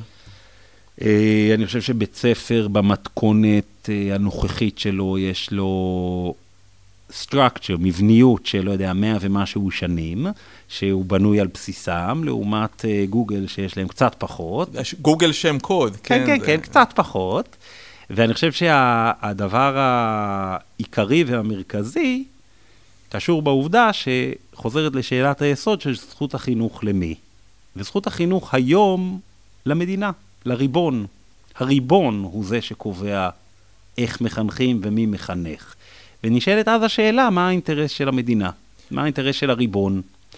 ואז אתה אמרת קודם, שגגה או לא, זדון? לא, לא, לא, כי אני לא מקל עליך עד כדי, עד כדי כך. אני אומר לך, המדינה כבר נתנה את הכלים, אבל מנהלי הבית ספר לא משתמשים, כי הם חושבים שזה ייצור חוסר שיתוף פעולה, אבל בגוגל זה לא יוצר חוסר שיתוף פעולה, שמהנדס אחד מקבל X ומהנדס כי זה מהנדסת אחרת מקבלת Y. ודאי, זה חלק מהתרבות הארגונית בחברות uh, מסוימות. Uh, יש, uh, אני לא יודע, יש סיפור מוכר וידוע על המנכ"ל ואחר כך יו"ר הבורד של, של רנו ו... רנו ו... איך קוראים להם? היפנים שהתאחדו. טויוטה? ניסן. ניסן. ניסן. אוקיי, כן. ו- ושם תמיד חוזרים ל... מה זה, הנרי פורד אמר שהמנכ"ל לא יכול להרוויח יותר מכפול איקס מהעובד הזוטר ביותר. ואף על פי כן בפורד היום, זה, אוקיי. אז בתרבות ארגונית של בית ספר, ראשית, וזה משהו שהוא עוד הרבה לפני, דיברת פעם עם מורה מורה, אולי בעיסוק שלך כמי שמלווה ומסייע לאנשים ברכישת אה, דיור, מגורים, מורים כמעט לא מבינים את האופן שבו הם משתכרים, זה נושא שכמעט אינו מדובר, הוא כמעט ולא מדובר. מור, מורים בתיכון, מורים שלי, ההסכם הקיבוצי פקע לפני שנה וחצי, זה הסכם קיבוצי, אנחנו כאילו כולנו מורים, ואף על פי כן הדבר מתגלגל ומתגלגל ומתגלגל, ומי שעומד בראש הגילדה שלנו יכול לעשות בכל הכוח, ויוציאו לו שוב עוד צו ועוד צו, וכולם חוזרים לעבוד. יש פעם אחת תרבות ארגונית, אבל יש זה עוד משהו, שהיכולת לממש, אחרי נניח אתה מצליח עם חדר המורים לעבוד, אתה מנהיג כריזמטי, ואתה יודע לעבוד נכון עם אנשים, ואתה יודע לייצר תחרות שהיא תחרות שבונה ומרימה ומקדמת וכולי, ואתה נמצא שם. אף על פי כן, אתה צריך לעבור סד בירוקרטי קשה, בצורה שקשה לתאר, בכדי להוציא את הדבר לפועל. וכמות הבקרה שתצטרך לעבור בכדי להצדיק איזושהי חריגה בשכר מורים, בדיפרנציה... דיברת על שכר מורים, כי, כי אתה במקום שאומר, אוקיי, בגוגל יש לי מהנדס טוב, אני אשלם לו יותר, הוא יהיה מהנדס עוד יותר טוב, והדבר יעודד מהנדסים אחרים להיות טובים. או שיעודד אחרים ללכת לפייסבוק. או יעודד אחרים, נכון. אוקיי, אז, אז, אז, אז יש קושי גדול בלשלם למורים יותר, יש קושי, קושי זה כמעט ולא קורה, למרות האפשרות שקיימת במערכת. יש, uh, בכל שנה נבח, uh, נבחרים uh, בתי ספר מצטיינים באיזשהו חישוב, זה נקרא תגמול דיפרנציאלי בסוף כל שנה, אני בשנת, איזה שנה זה היה? לפני שש שנים, אה, עמדנו ככה בקריטריונים, והמורים כולם קיבלו אה, ששת אלפים שקל בונוס בקיץ. ובכל שנה יש בתי ספר ש, שמקבלים את הבונוס, וזה באמת אה, אה, לתת בו, אבל כל המורים בבית הספר מקבלים את אותו, גם המורה לחינוך גופני שעבד יום בשבוע, יקבל באופן יחסי את אותו הבונוס, זאת אומרת, אז גם פה בחדר מורים יכולים להיות המורים שהם אלה שמרימים כלפי מעלה את בית הספר, ועוד מורים שחוקים, עם קביעות, 20 שנה, וכולם יתוגמלו באותה צורה. אז יש פעם אחת את התרבות הארגונית, את הקושי בתוך הדבר, ההתמודדות עם... אבל שאלה אחרת לגמרי. מודל גוגל סבבה, קשה, אבל מוצר, עזוב רגע כמה אני אשלם למורים, אם אני אלמד בבית ספר שלי במקום, סתם, לא כי זה נראה לי פחות חשוב, אבל במקום ללמד uh, היסטוריה, אני אלמד קוד. או במקום ללמד אנגלית, כי רוב הילדים שנבחנים ברמת 4-5 יחידות באנגלית ומוציאים ציונים גבוהים, האנגלית שלהם לא מבית הספר. היא לא מבית הספר, היא מגיעה ממקום אחר. ואני אבחר ללמד במקום מקצוע אחד, אני אבחר מקצוע שאני יודע שהוא מקצוע ששוק העבודה העתידי ירצה, ואני אבחר ללמד את המקצוע הזה. ואז תחזור חזרה לדיון הזה של השכונה, אה, סוציו-אקונומי נמוך, הורים שמשתכרים, לצורך העניין, נמוך, וילדים נכנסים לבית ספר ויודעים שהם יוצאים כשיש להם תעודת כניסה לעבודה בהייטק. האם הדבר הזה, האם הדבר הזה יעודד אנשים לעבור לשכונה הזאת ולרכוש את המוצר הזה? כנראה שכן. כנראה שכן. ושם יש לנו בעיה אחרת. שם יש לנו בעיה אחרת, שקשורה בקרדיפיקציה. כדי לקבל בסוף תעודה אז יש מלא מקצועות לימוד, מלא מלא. במדינת ישראל יש יותר סמלי שאלון לבגרויות, זאת אומרת, מכנים, מסכמים מכל מדינה אחרת בעולם. יש, אני יכול לפתוח לה טבלת אקסל, יש מעל 200 סמלי שאלון, כי כל כך הרבה תחומים שאפשר להיבחן בהם. מה ערך התעודה בסופו של דבר? כן, השאלה היא בכלל למה להיבחן, זאת אומרת, אה, מה אתה אומר, בגרות, בסדר. אה, לא, לא, אבל הבגרות היום במדינת ישראל היא המבחן הממיין הראשוני שמאפשר לך או לא מאפשר לך להשתלב בשלב החינוך הבא. שלב החינוך הבא, כן. השכלה יאפשר לא, לך הכנסה. לא התכוונתי לא לתת תעודת בגרות, אבל מה הערך של תעודת בגרות באימון ברכיבה על סוסים, או... או מה ערך תעודת בגרות בכלל, אם אני יכול לספק כמנהל בית ספר, לא תעודת בגרות, אלא להבדיל, אני יכול לספק הכשרה בשיתוף פעולה עם התעשייה, שמי שיעמוד בתוכנית הלימודים שאני אבנה, יוכל להתחיל כבר בכיתה י"א, להתמחות בחברת הייטק, למשל, או מהסוג הזה. אז ניסו את זה כלפי מטה, בחינוך המקצועי. ניסו כלפי מטה במובן שמדינת ישראל יצרה בעבר, היה כן. את החינוך המקצועי, היום יש את התמ"ת וכולי. אם ניקח את הבגרות, חמש יחידות, חמש יחידות בגרות במדעי המחשב. אז אה, אתה אומר, חמש יחידות במדעי המחשב, ואתה לוקח את הדבר הזה, אתה מיד ב-8200, וגם את זה צריך לזכור. יש לנו עוד סד ממיין במדינת ישראל, והוא ממיין, אין מה לעשות. וכשאתה מדבר על שוויון הזדמנויות, בסוף שוויון הזדמנויות, ביכולת שלנו לחיות את החיים שלנו על פי בחירה, בראש ובראשונה זה פועל יוצא של מה אנחנו יכולים לרכוש.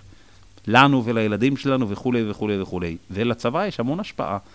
ויש קשר ישיר בין בתי ספר מסוימים ליחידות מסוימות. ויש קשר ישיר בין שירות צבאי, ומה עשית בצבא, ויכולת שלך להשתלב. אז, אז זה לא, במדינת ישראל זה לא רק uh, בית ספר, זה השכונה שאתה גר בה, זה היסודי, זה, זה, זה כל הדברים ביחד, ואין לבית ספר, כבית ספר, אפשרות לבוא ולהגיד, אני לא מלמד לבגרות. לא מלמד לבגרות, אין לי תקצוב. אין לי תקצוב. עכשיו, אם אני... אז, אז, אז מה קורה לי למשל עכשיו פה אצלי? אני מלמד ילדים את כל המקצועות לתעודת בגרות מלאה, ואז הם בוחרים מגמה, מקצוע מורחב. אני רוצה לעשות להם עוד מקצוע מורחב, כל מי שעוסק בדבר הזה רק בחלוקה של זמן. זה אומר שהם צריכים להיות מסוגלים, לפחות י"א-י"ב לצורך העניין, להגיע לסדרי גודל של לשבת וללמוד שמונה, תשע שעות ביום. זה פסיכי. זה פסיכי לכולי עלמא. מי שיגיד אחרת, זה פסיכי. וזה דבר ששוב, נחזור לעניין השוויון, או שוויון ההזדמנויות, זה ממיין יותר מכל דבר אחר. יותר מכל דבר אחר. אם היית היום אה, מקבל מינוי משר החינוך, יואב קיש בינתיים, נראה לי. כן, כן, כן. קיש עכשיו על החינוך. אה, לעשות מה שאתה רוצה במערכת. מה לדעתך היית עושה אחרי כל מה שאמרנו? כי דרך אגב, אני שנייה חוזר לאוטו-אימוני, אני, כל המגזר הממשלתי, אם אני מסתכל עליו ככלכלן, או... הוא נראה כאילו הזמינו מהנדס תעשייה וניהול, אמרו לו תנסה לעשות תוכנית איך המערכת תהיה הכי בינונית שיכולה להיות.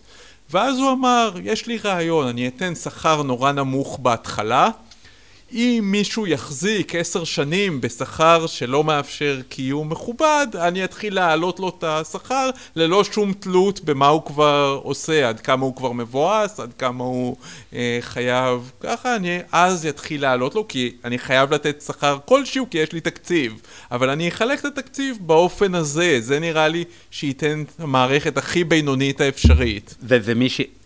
ומי שיצליח להחזיק מעמד 15 שנה, או 10 שנה, לא משנה כמה שנים שצריך להחזיק, ביחס לשחיקה, מי שמצליח להחזיק בתוך מערכת כל כך שוחקת, זה אומר עליו כל מיני דברים. ואתה יודע מה האבסורד בדבר הזה? כש, כשאומרים ל... לאנשי האיגוד, או באופן כללי, כשמסתכלים על הנתונים ההשוואתיים, מורים בישראל לא מקבלים פחות ממורים במדינות אחרות בממוצע. לא. הצעירים מקבלים מעט מאוד ביחס לאחרים, ובעלי הוותק מקבלים הרבה, ואתה יודע, כשאני אומר למורים שמורה אה, מקבל אה, לפעמים קרוב ל-20 אלף שקל, אומרים לי, מה, אתה דפוק? מאיפה המצאת את זה? אמרתי להם, אני לא ממציא, אני קורא אה, לפרנסתי תלושי שכר יומם ולילה. זה פשוט עניין של ותק, לא של ותק משהו אחר. ותק ותעודות, ו- כן. והשכלה. אז באמת, וכשאומרים לאנשי האיגוד, אולי נשנה ולאו דווקא ותק, אז אומרים, לא, ותק זה ניסיון, זה מעלה את האיכות. אבל כשאומרים לעומת זאת, אולי נשווה את גיל הפנסיה, אומרים, אבל הם שחוקים אחרי 20 שנה. ואיכשהו אף פעם לא התחבר לי איך מישהו שחוק, הוא גם נותן אה, איכות יותר, יותר טובה. כן, אז אה, זה בסוגריים ארוכים, אבל כן, אז אה, המשך, סליחה. אני, אז לש... מה, מה, כאילו, דבר אחד שצריך לשנות, שיטייב, אה, זו שאלה מאוד מורכבת. אני חושב שלו לו היה לי את האפשרות לחשוב מה יכול אה, לשפר ברמה רחבה יותר את מערכת החינוך הישראלית, אז אגיד משהו מקדים, ואני חושב שהוא חשוב דווקא בימים האלה. אה, אפשר להסתכל על התקצוב ועל השעות ועל כל הדברים שדיברנו, והם משתנים שללא ספק משפיעים על איכות המוצר, ומתוך זה על כל שרשרת ההשפעות העירונית, המחוזית וכולי. אוקיי, אנחנו יודעים את הדבר הזה. אבל יש השפעה שהיא עמוקה פי כמה, שקשורה באקלים. ברגע ששכר של מורים נתפס, בטח התחלתי, כשכר נמוך, אבל לא מדברים כל כך על מה ה-benefits של הדבר הזה, ויש benefits, אז אוטומטית זה מקצוע שהוא יותר נשי, אוטומטית.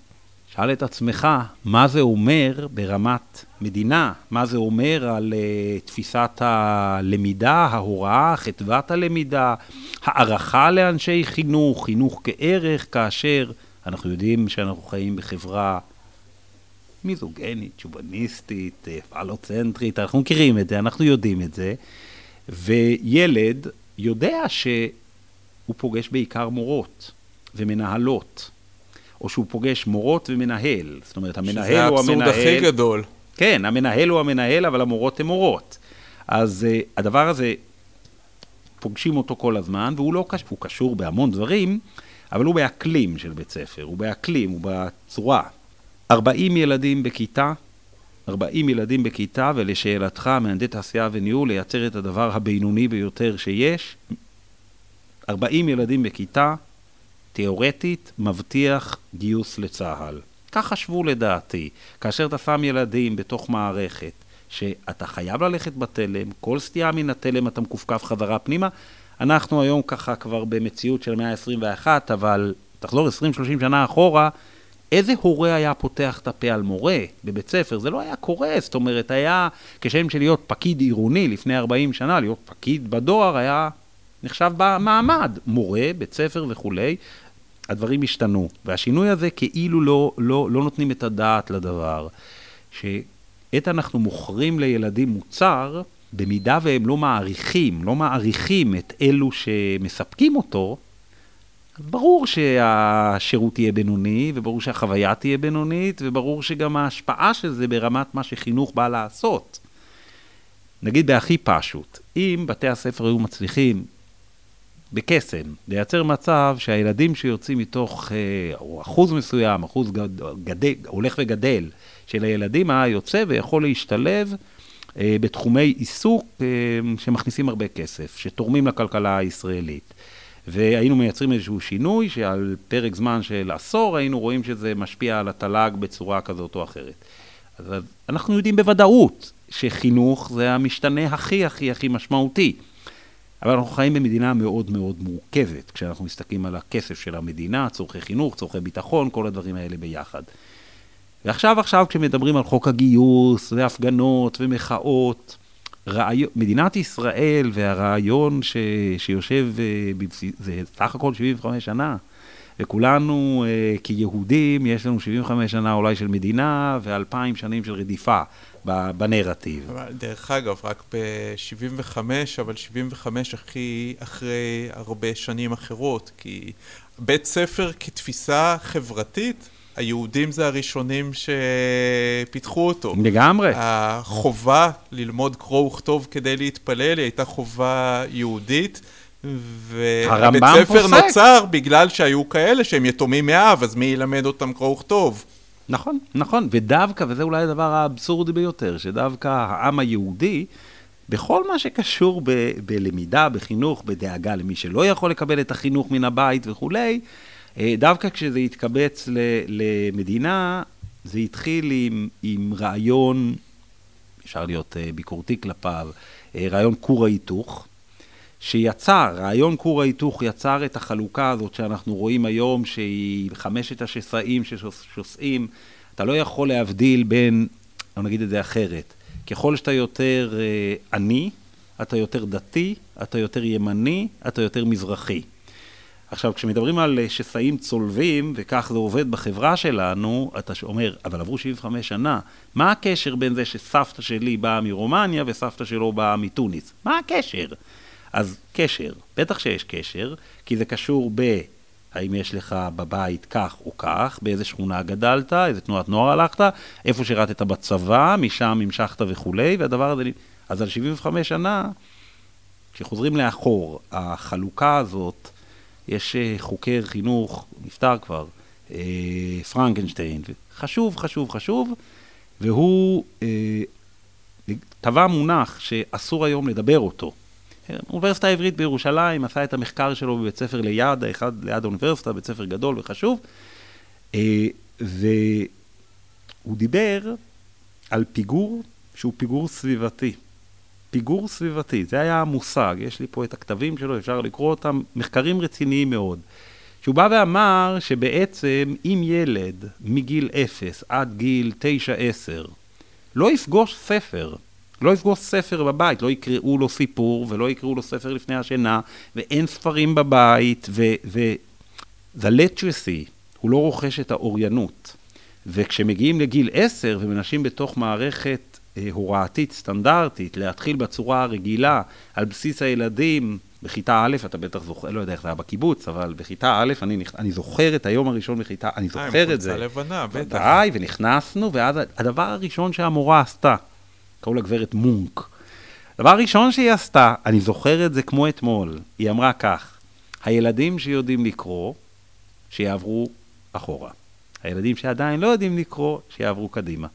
והדבר הראשון, הראשון שקרה לי בבית ספר, היה להגדיר בין היכולים יותר ליכולים פחות. בבית ספר אליטיסטי וכו'. אם יש משתנה אחד ש, שיכול לדעתי לעשות שינוי, הוא לא, קשור בתוכ... הוא לא קשור בכלל בתוכניות הלימוד, הוא לא קשור בצורת ההיבחנות, לא קשור. הוא קשור באקלים. וכל זמן שמערכת החינוך לא מצליחה למגר את האלימות, והאלימות היא נגזרת של המבנה, של המבנה. המבנה מייצר, המבנה של בית הספר. המבנה הפיזי, הבלוקים. המבנה הפיזי והמבנה של 40 ילדים בכיתה ושכבה, ואיך מורה יכול לנהל ולהחזיק כיתה כשאתה אחראי על 40 ילדים בכיתה ו'-ז', לצורך העניין, ואין לך בכלל בראייה שלך ידע או הבנה בסושיאל מדיה למשל, שהרי ברור שבית ספר עושה גם בחברתי, נכון?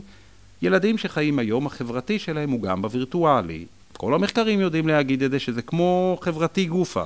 כשאני פוגש אותך ואומר לך מה המצב שלום שלום, אני גם זוכר שאתמול ראיתי אותך והתכתבתי איתך והגבתי לך, זה חלק מחוויה.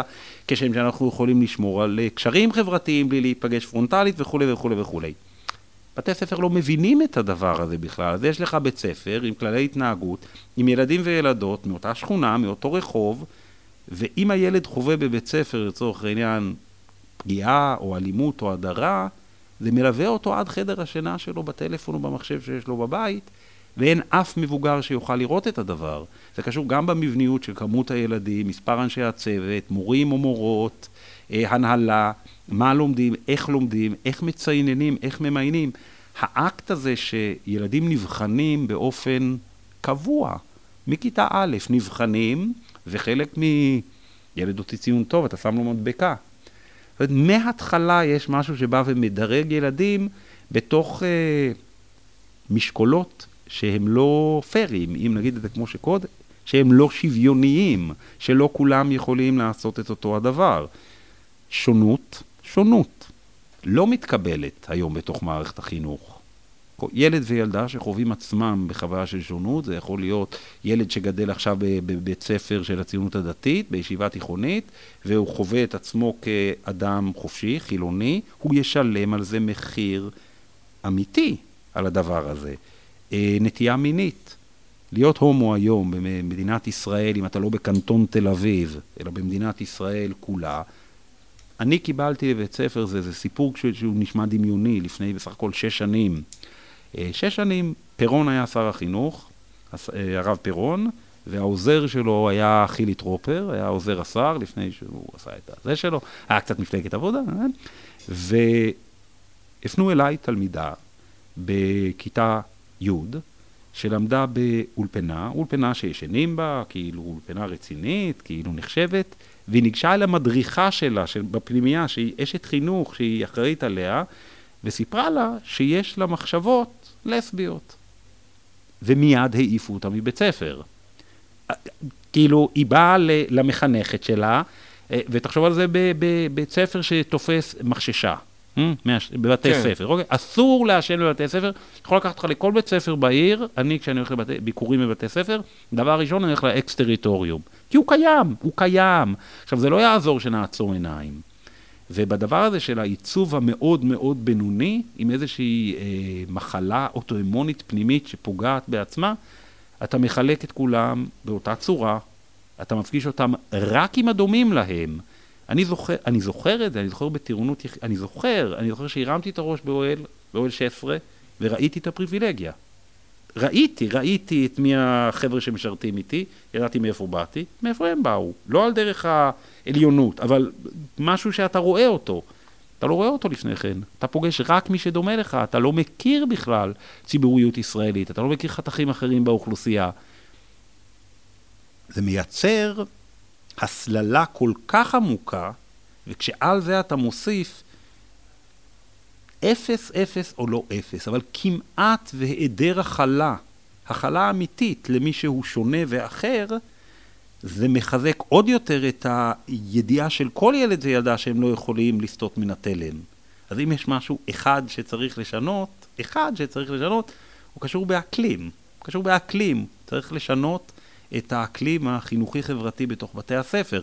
זה לא קשור במה אני מלמד, וזה לא קשור בכמה זה עולה, וזה לא קשור אם בפנים או בחוץ.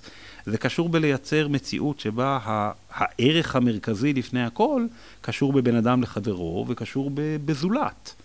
וכאשר אנחנו במציאות של תחרותיות, ומנהל בית ספר צריך לייצר את המוצר הטוב ביותר, ואנחנו כל הזמן נמדדים, הרי איך זה הולך? בית ספר טוב יש לו מגמת רובוטיקה, נכון? יש לו מגמת רובוטיקה. אז בית ספר מקבל את הכסף שהוא צריך לקבל, הוא מקבל העברות רבות יותר בגין תלמידים שהם תלמידי חינוך מיוחד, כי צריך לתת להם עוד מענים. אז מה הוא עושה? הוא שם את ילדי החינוך המיוחד במקלט, שלא יראו אותם, באמת, שלא יראו אותם, שלא יפריעו. אולי ילדי החינוך המיוחד לא מקבלים את המורות הטובות ביותר, הם מקבלות את בנות השירות שלא, שמנהל בית הספר לא צריך לשלם כסף על המענה הזה, ובעצם במידה כזאת או אחרת מייצרים בייביסיטר. יש עוד uh, רמייה פנימית בתוך הדבר הזה. שאופן ההיבחנות בסוף לסרטיפיקציה, לתעודה של ילדי חינוך מיוחד, היא באחריות אה, מנהל בית ספר. זאת אומרת, מנהל בית ספר יחליט איך אותו תלמיד או תלמידה ייבחנו. אז ודאי שאני יכול, אם נדבר על רמה של תפקוד בינוני ומעלה, ודאי שאני יכול לקחת ילד עם אינטליגנציה גבולית לצורך העניין ולבחון אותו בתנאים מותאמים ותהיה לו תעודת בגרות. ואז תראו איזה בית ספר יפה, אני מכיל חינוך מיוחד, את הכסף שהייתי צריך להשקיע בילדים שצריכים יותר, אני יכול עכשיו להשקיע בילדים של הרובוטיקה. ובתי ספר עושים את זה, הלכה למעשה.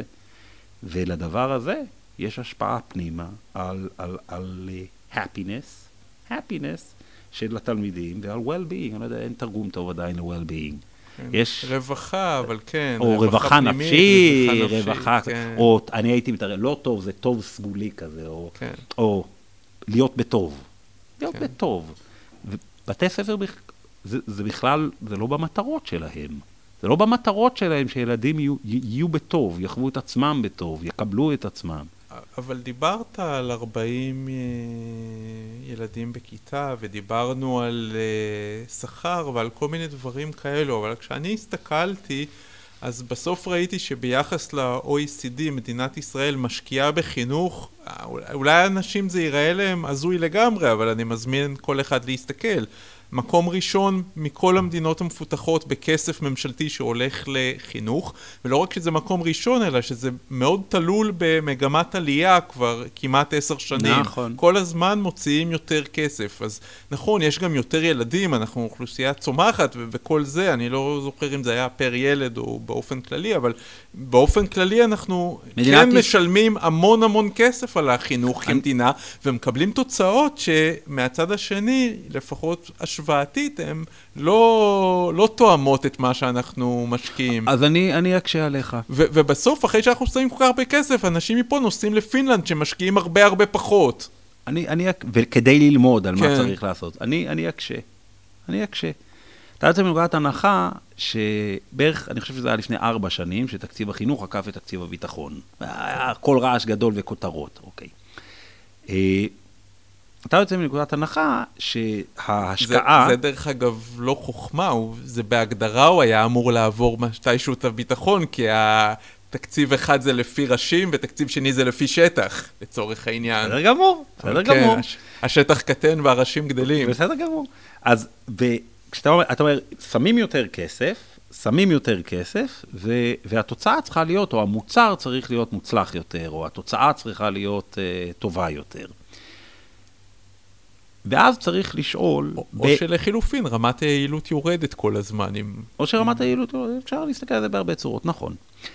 נשאלת השאלה, מה המטרות, יש מטרות גלויות למערכת החינוך, יש את מטרות החינוך בחוק, אתה יכול לקרוא אותן, אתה יודע מה המטרות של מערכת החינוך הישראלית. אבל יש עוד מטרות, יש מטרות uh, סמויות, והן גם חלק מהמטרות של מערכת החינוך. אני אשאל אותך שאלה כזו, דווקא כהורים לילדים צעירים, יש uh, עכשיו, עם כל הרע סביב המהפכה המשפטית, uh, או הרפורמה, או כל אחד יקרא לזה איך שיקרא לזה. מערכת החינוך היא זו שצריכה לחנך ילדים לרצות לחיות במדינת ישראל. לרצות לחיות פה, להישאר פה. אה, שירצו לשרת בצבא, שיראו את הדבר כערך. שיראו את הדבר כערך. האם המנגנון רוצה לחנך ילדים לצאת ולהיאבק כנגד, כנגד יוקר המחיה? האם זו מטרה שחלק מהמטרה היא לחנך ילדים לאוריינות אזרחית פוליטית? האם מערכת החינוך רוצה לחנך ילדים לתובנות אה, פיננסיות, לאיך הם מנהלים את אורך החיים הכלכלי שלהם כפרט? אה, תסתכל אפילו על הצבא ועל האופן שהצבא משלם לחיילים. מה בתוך הדבר הזה הצבא, מה בסוף הצבא מעודד? עכשיו עם הדיון של נשלם יותר ללוחמים, נשלם יותר ללוחמים, מה אתה בעצם בא ואומר? אה, אתה לוחם, צריך להגיע לשם, תקבל 6,000 שקל בחודש, וואלה, בוכטה לילד בן 18. כשאנחנו היינו בצבא, מה קיבלנו? 300 שקל, זה באמת פי 20, זה הרבה כסף על, על 25-30 שנה, בסדר, אבל זה הרבה מאוד כסף. מה אתה בעצם אומר בזה שאתה שם את הכסף? אתה אומר, לשם צריך להגיע. אתה צריך להגיע להיות לוחם בצבא. וכשמסתכלים על ההשקעה בתוכניות, מה שנקרא חינוך חברתי אזרחי, שמדינת ישראל משקיעה פנימה לתוך מערכת החינוך, אמרת על כסף בחינמים, אתה יודע, חינמים, אנשים לוקחים חינמים כי זה כיף. אז איזה חינמים יש לבית ספר? לבית ספר יש מלא חינמים שקשורים בגיוס לצה"ל. אפשר, וסדנאות, ואני הוצאתי היום uh, כיתה, יש לי בגרות, אז רציתי לפנות בבית ספר לעשות שקט, הוצאתי את ט' וי' לסדנה שעולה לי באמת גרושים, זול מאוד, מסובסד, במטרה לעודד אותם לשירות משמעותי, בשיתוף פעולה עם חיל הים. אה, מסע ישראלי, מכיר? מסע ישראלי ממומן על ידי תרומות של, אה, של נוצרים אוונגליסטים שתורמים כסף. בית ספר, יש לו בתקציב שלו פר ראש, על יסודי, יש לו 720 שקל, זה הרבה כסף לטיול שנתי. 720 שקל ויש fixed prices לכמה מותר לאכסניות למכור וכולי, אבל זה מאפשר לך שתי לילות. וזה מה שאתה יכול עם הכסף הזה לעשות. בא מסע הישראלי ואומר לך, הנה, בוא איתי, אתה מקבל שבוע. עכשיו מה, מנהל בית ספר, שבוע, וזה ציוני, וזה ערכים, וטה-טה, טה, ו...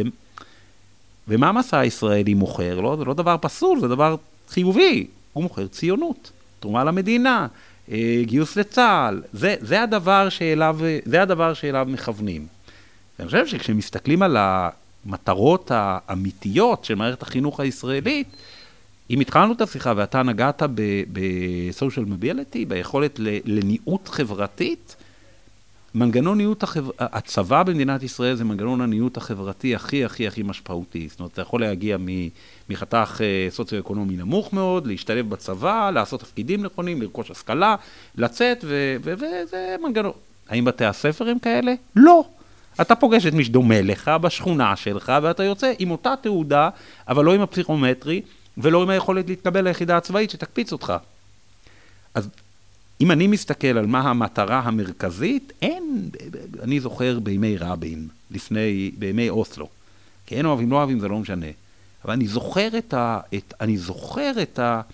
ילדים שמציירים, את הבולים של הילדים מציירים תמונות שלום, ואת מערכת החינוך שדוחפת פנימה, היה ועדת, בשעתו ועדת קרמניצר שינה, חינוך אזרחי, השקיעו משאבים לתוך המערכת לדבר על שלום, על שלום, על מזרח תיכון חדש, על, על, על בעצם, אם, אם נסתכל על איכות החיים שלנו, עת נזדקן וילדינו יחיו פה, ואנחנו רוצים שהם יחיו פה, אחרת זה המון טיסות, זה רחוק, זה לא כיף, אנחנו רוצים אותם קרובים אלינו. אז אנחנו צריכים שיהיה פה טוב. ומתוך כל המשתנים ש, שיעשו פה בסוף טוב, האם ליישב 600 אה, אלף אנשים מעבר לקו הירוק יעשה טוב? זה פוליטי. אפשר להתווכח על זה. במערכת החינוך במדינת ישראל אין מועצת חינוך לאומית עצמאית שהיא לא פוליטית. מערכת החינוך היא פוליטית, היא פוליטית, וכאשר היא פוליטית, היא כמו פוליטיקאים, הם חושבים על סבב הבחירות הבא, שהוא בעוד ארבע שנים. אצלנו זה עוד שנה וחצי, או עוד יומיים, תלוי, יש, אתה יודע, יש ילדים בני עשרים שזה הבחירות הרביעיות שלהם, זה לא נורמלי. אז המטרות של, מטרות של בית ספר, אתה יוצא מנקודת הנחה שזה ארגונים ש, ש, שמטרתם לייצר אה, שינוי ושוויון וקדמה וכולי, ואני אומר לך שאני חושב שהמערכת עובדת בלשמר מצב. היא עובדת בלשמר מצב לא כי מחנכים הם לא טובים, לא כי מורים הם לא טובים, הם אנשים מההיכרות שלי, אנשים שבוחרים לעסוק, הם אנשים טובים, הם נפחים בלי פטיש. הם מוצאים, מערכת החינוך, הם מוצאים את עצמם בתוך סיטואציה, כששאלת על גוגל, כדי להזיז כיסא ימינה-שמאלה בתוך מערכת עירונית ציבורית, משהו קטנטן שצריך לעשות, כמות האישורים והמסמכים שאתה צריך בשביל הדבר הזה והבירוקרטיה, כבר עדיף לך לעשות את זה בעצמך מלהביא את העירייה שתעשה את זה. זאת אומרת, יש משהו בתוך המבניות שהוא משמר מצב, משמר מצב, ואפילו ברמה הערכית, אני ואתה, ששנינו, נניח, אה, תפיסת העולם שלנו ברמה אה, אנחנו ישראלים, אה, רוצים שנחיה במדינה דמוקרטית, אה, שואפים לחירות. ילידי ישראל. ילידי ישראל, אני יודע, אני בן למהגרים, אז אתה יודע, רובנו בנים למהגרים, מהגרות פה וכולי. כשנסתכל על, ה, על השאלה הפוליטית, אפילו בתוך בתים אתה תמצא מחלוקת, אפילו בתוך משפחות אתה תמצא מחלוקת. וכאשר מערכת החינוך מנוהלת פוליטית, כך בכל שנה את עשרת בתי הספר שמקבלים את התגמול הדיפרנציאלי למורים, את המשכורת 13 הזה, את המתנה הזאתי, הם תמיד שייכים למי? לציונות הדתית. וזאת מדוע? מכיוון שהציונות הדתית, שבאופן חכם מאוד מאז אה, בורג האב, יודעת שהם צריכים לשבת על החינוך. יודע, הציונות הדתית בחרה, מפד"ל הבינה, שצריכים לשבת על החינוך. ויש פריבילגיה, יש להם פריבילגיה, יש להם תקצוב יותר, אבל לא רק זה, תחשוב שאני ואתה, רגע תעשה סוויץ' לחינוך ביתי, תחשוב שהייתה מציאות שבה הבית ספר שאני לומד בו, השכונה שאני גר בה, החוג שאני הולך אליו, הבית כנסת שאני מתפלל בו, המתנס וההורים, יש להם אותו סמכות אידיאולוגית שהם מתחברים איתה שהוא הרב. אותה סמכות אידיאולוגית. וכשלוקחים למשל את הבית ספר בבית ג'אן, את אותו סיפור של מנהל שהצליח להגיע ל-100% זכאות לבגרות, מיעוט דרוזי, איך יכול להיות? כי יש אחידות אידיאולוגית, ויש מנהיגות אחת אידיאולוגית שכולם הולכים לפי אותה תפיסה. אין מגזר חילוני. אין מגזר חילוני, אין דבר כזה. אני לא חילוני, יהדותי תרבותי, אני יהודי, אני חילוני, אני לא שומר מצוות, אני חול, מה חול בי? אני יהודי לא פחות מכל יהודי אחר, אני לא שומר מצוות, אולי לא אמוני, זה דבר... אז כשאתה מסתכל על החלוקה הזו, דרך אגב, בהקשר הזה, אה, מנהל של גימנסיה, אה, מה שמו? אה, עוד רגע אני אזכר, עשה, הקים או העלה רעיון שגם הוא יוכל אה, לפתוח הסדר. מה, ישיבת הסדר, אה, אני זוכר את הדבר הזה. כן, כן, אני אוכל גם, מה רע, במקום שהתלמידים יעשו שלוש שנים בצבא, הצעירים יעשו שנה וחצי, ועוד שנה וחצי לימודים על חשבון המדינה, מה רע? מה רע? יסיימו את השירות הצבאי שלהם עם חצי תואר. מה רע? אבל אני לא יכול לעשות את זה מכיוון שאני לא משתייך למגזר שיש לו את הפריבילגיה לעשות את הדבר הזה. אז מה שקרה קצת, אם נסתכל, אני חושב שמה שקרה כאילו היסטורית, בעבר, אה, עשור ראשון, שני, שלישי לקיומה של מדינת ישראל, החינוך הקיבוצי והחינוך הגימנסיות העירוניות, העבריות, נחשבו למוסדות, שכן היית מוצא איזושהי אחידות כזאת בתפיסה, אתה יודע, נפתח עכשיו יונתן גפן. אתה יודע, האליטה הארץ ישראלית הישנה, שהביאה איתה ערכים, למשל, רק שפה, עברית כשפה, אתה מסתכל 40-50 שנה אחורה, שפה. איך התייחסו לשפה לעומת הצורה שמתייחסים היום לשפה. והייתה שם אחידות אידיאולוגית והייתה איזושהי תפיסה, בין אם זה בקיבוצים ודאי, עם כל המחלוקות וכולי, אבל היה איזשהו יסוד מאגד. ומה שקרה מהעשור השלישי, מבערך השבר הגדול של מלחמת יום כיפור, יש על זה לא מעט, מה שקרה לחברה הישראלית, וזה תהליך שמתחזק, ישראל מתחלקת לקנטונים. פשוט לקנטונים. יש מדינת יהודה ושומרון, ויש מדינת הנגב, ויש מדינת הגליל, ויש מדינת תל אביב. וכשיש קנטונים, וכל קנטון מחנך את הדומים בתוך שלו, אבל אסור שהמוניציפלי יוסיף כסף, וכולם צריכים לקבל את אותו הדבר, אז כמו שאמרת על העברת כתובת, אז יש ישראבלוף. אז מוצאים את הדרך. אבל המערכת בסופו של דבר משמרת מצב של, לא נעים לומר את זה, הערך העליון הוא טוב למות בעד ארצנו, זה הערך העליון, כולם חייבים להתגייס לצבא, כולם חייבים להתגייס לצבא, זה הדבר, אין לנו קיום זולת הדבר הזה. לא היו משקיעים, עכשיו, גם מיליטנטי על כל מה שזה אומר, לא היו משקיעים את אותו הדבר שמשקיעים בלהתגייס לצבא מגיל אפס בהכלה וקבלת האחר. שזה היה הדבר. אז במציאות שבה אנשים יכולים לבחון את הכישורים שלהם, אז אתה לא בהכרח חייב להיות מהנדס בהייטק. אתה יכול למצוא את מה שטוב לך ונכון לך, ולקבל הכשרה טובה לדבר, ולהתפתח לכיוון שנכון עבורך. אבל כשכולם חייבים ללכת בתוך אותו מסלול, אז השוליים נדפקים. תוכנית החמש יחידות מתמטיקה. נכון, נכון. יש עכשיו, אני רואה את זה מהבן שלי, הבן שלי עכשיו מסיים חמש יחידות, אה, תלמיד טוב, הולך לו בקלות, וזה.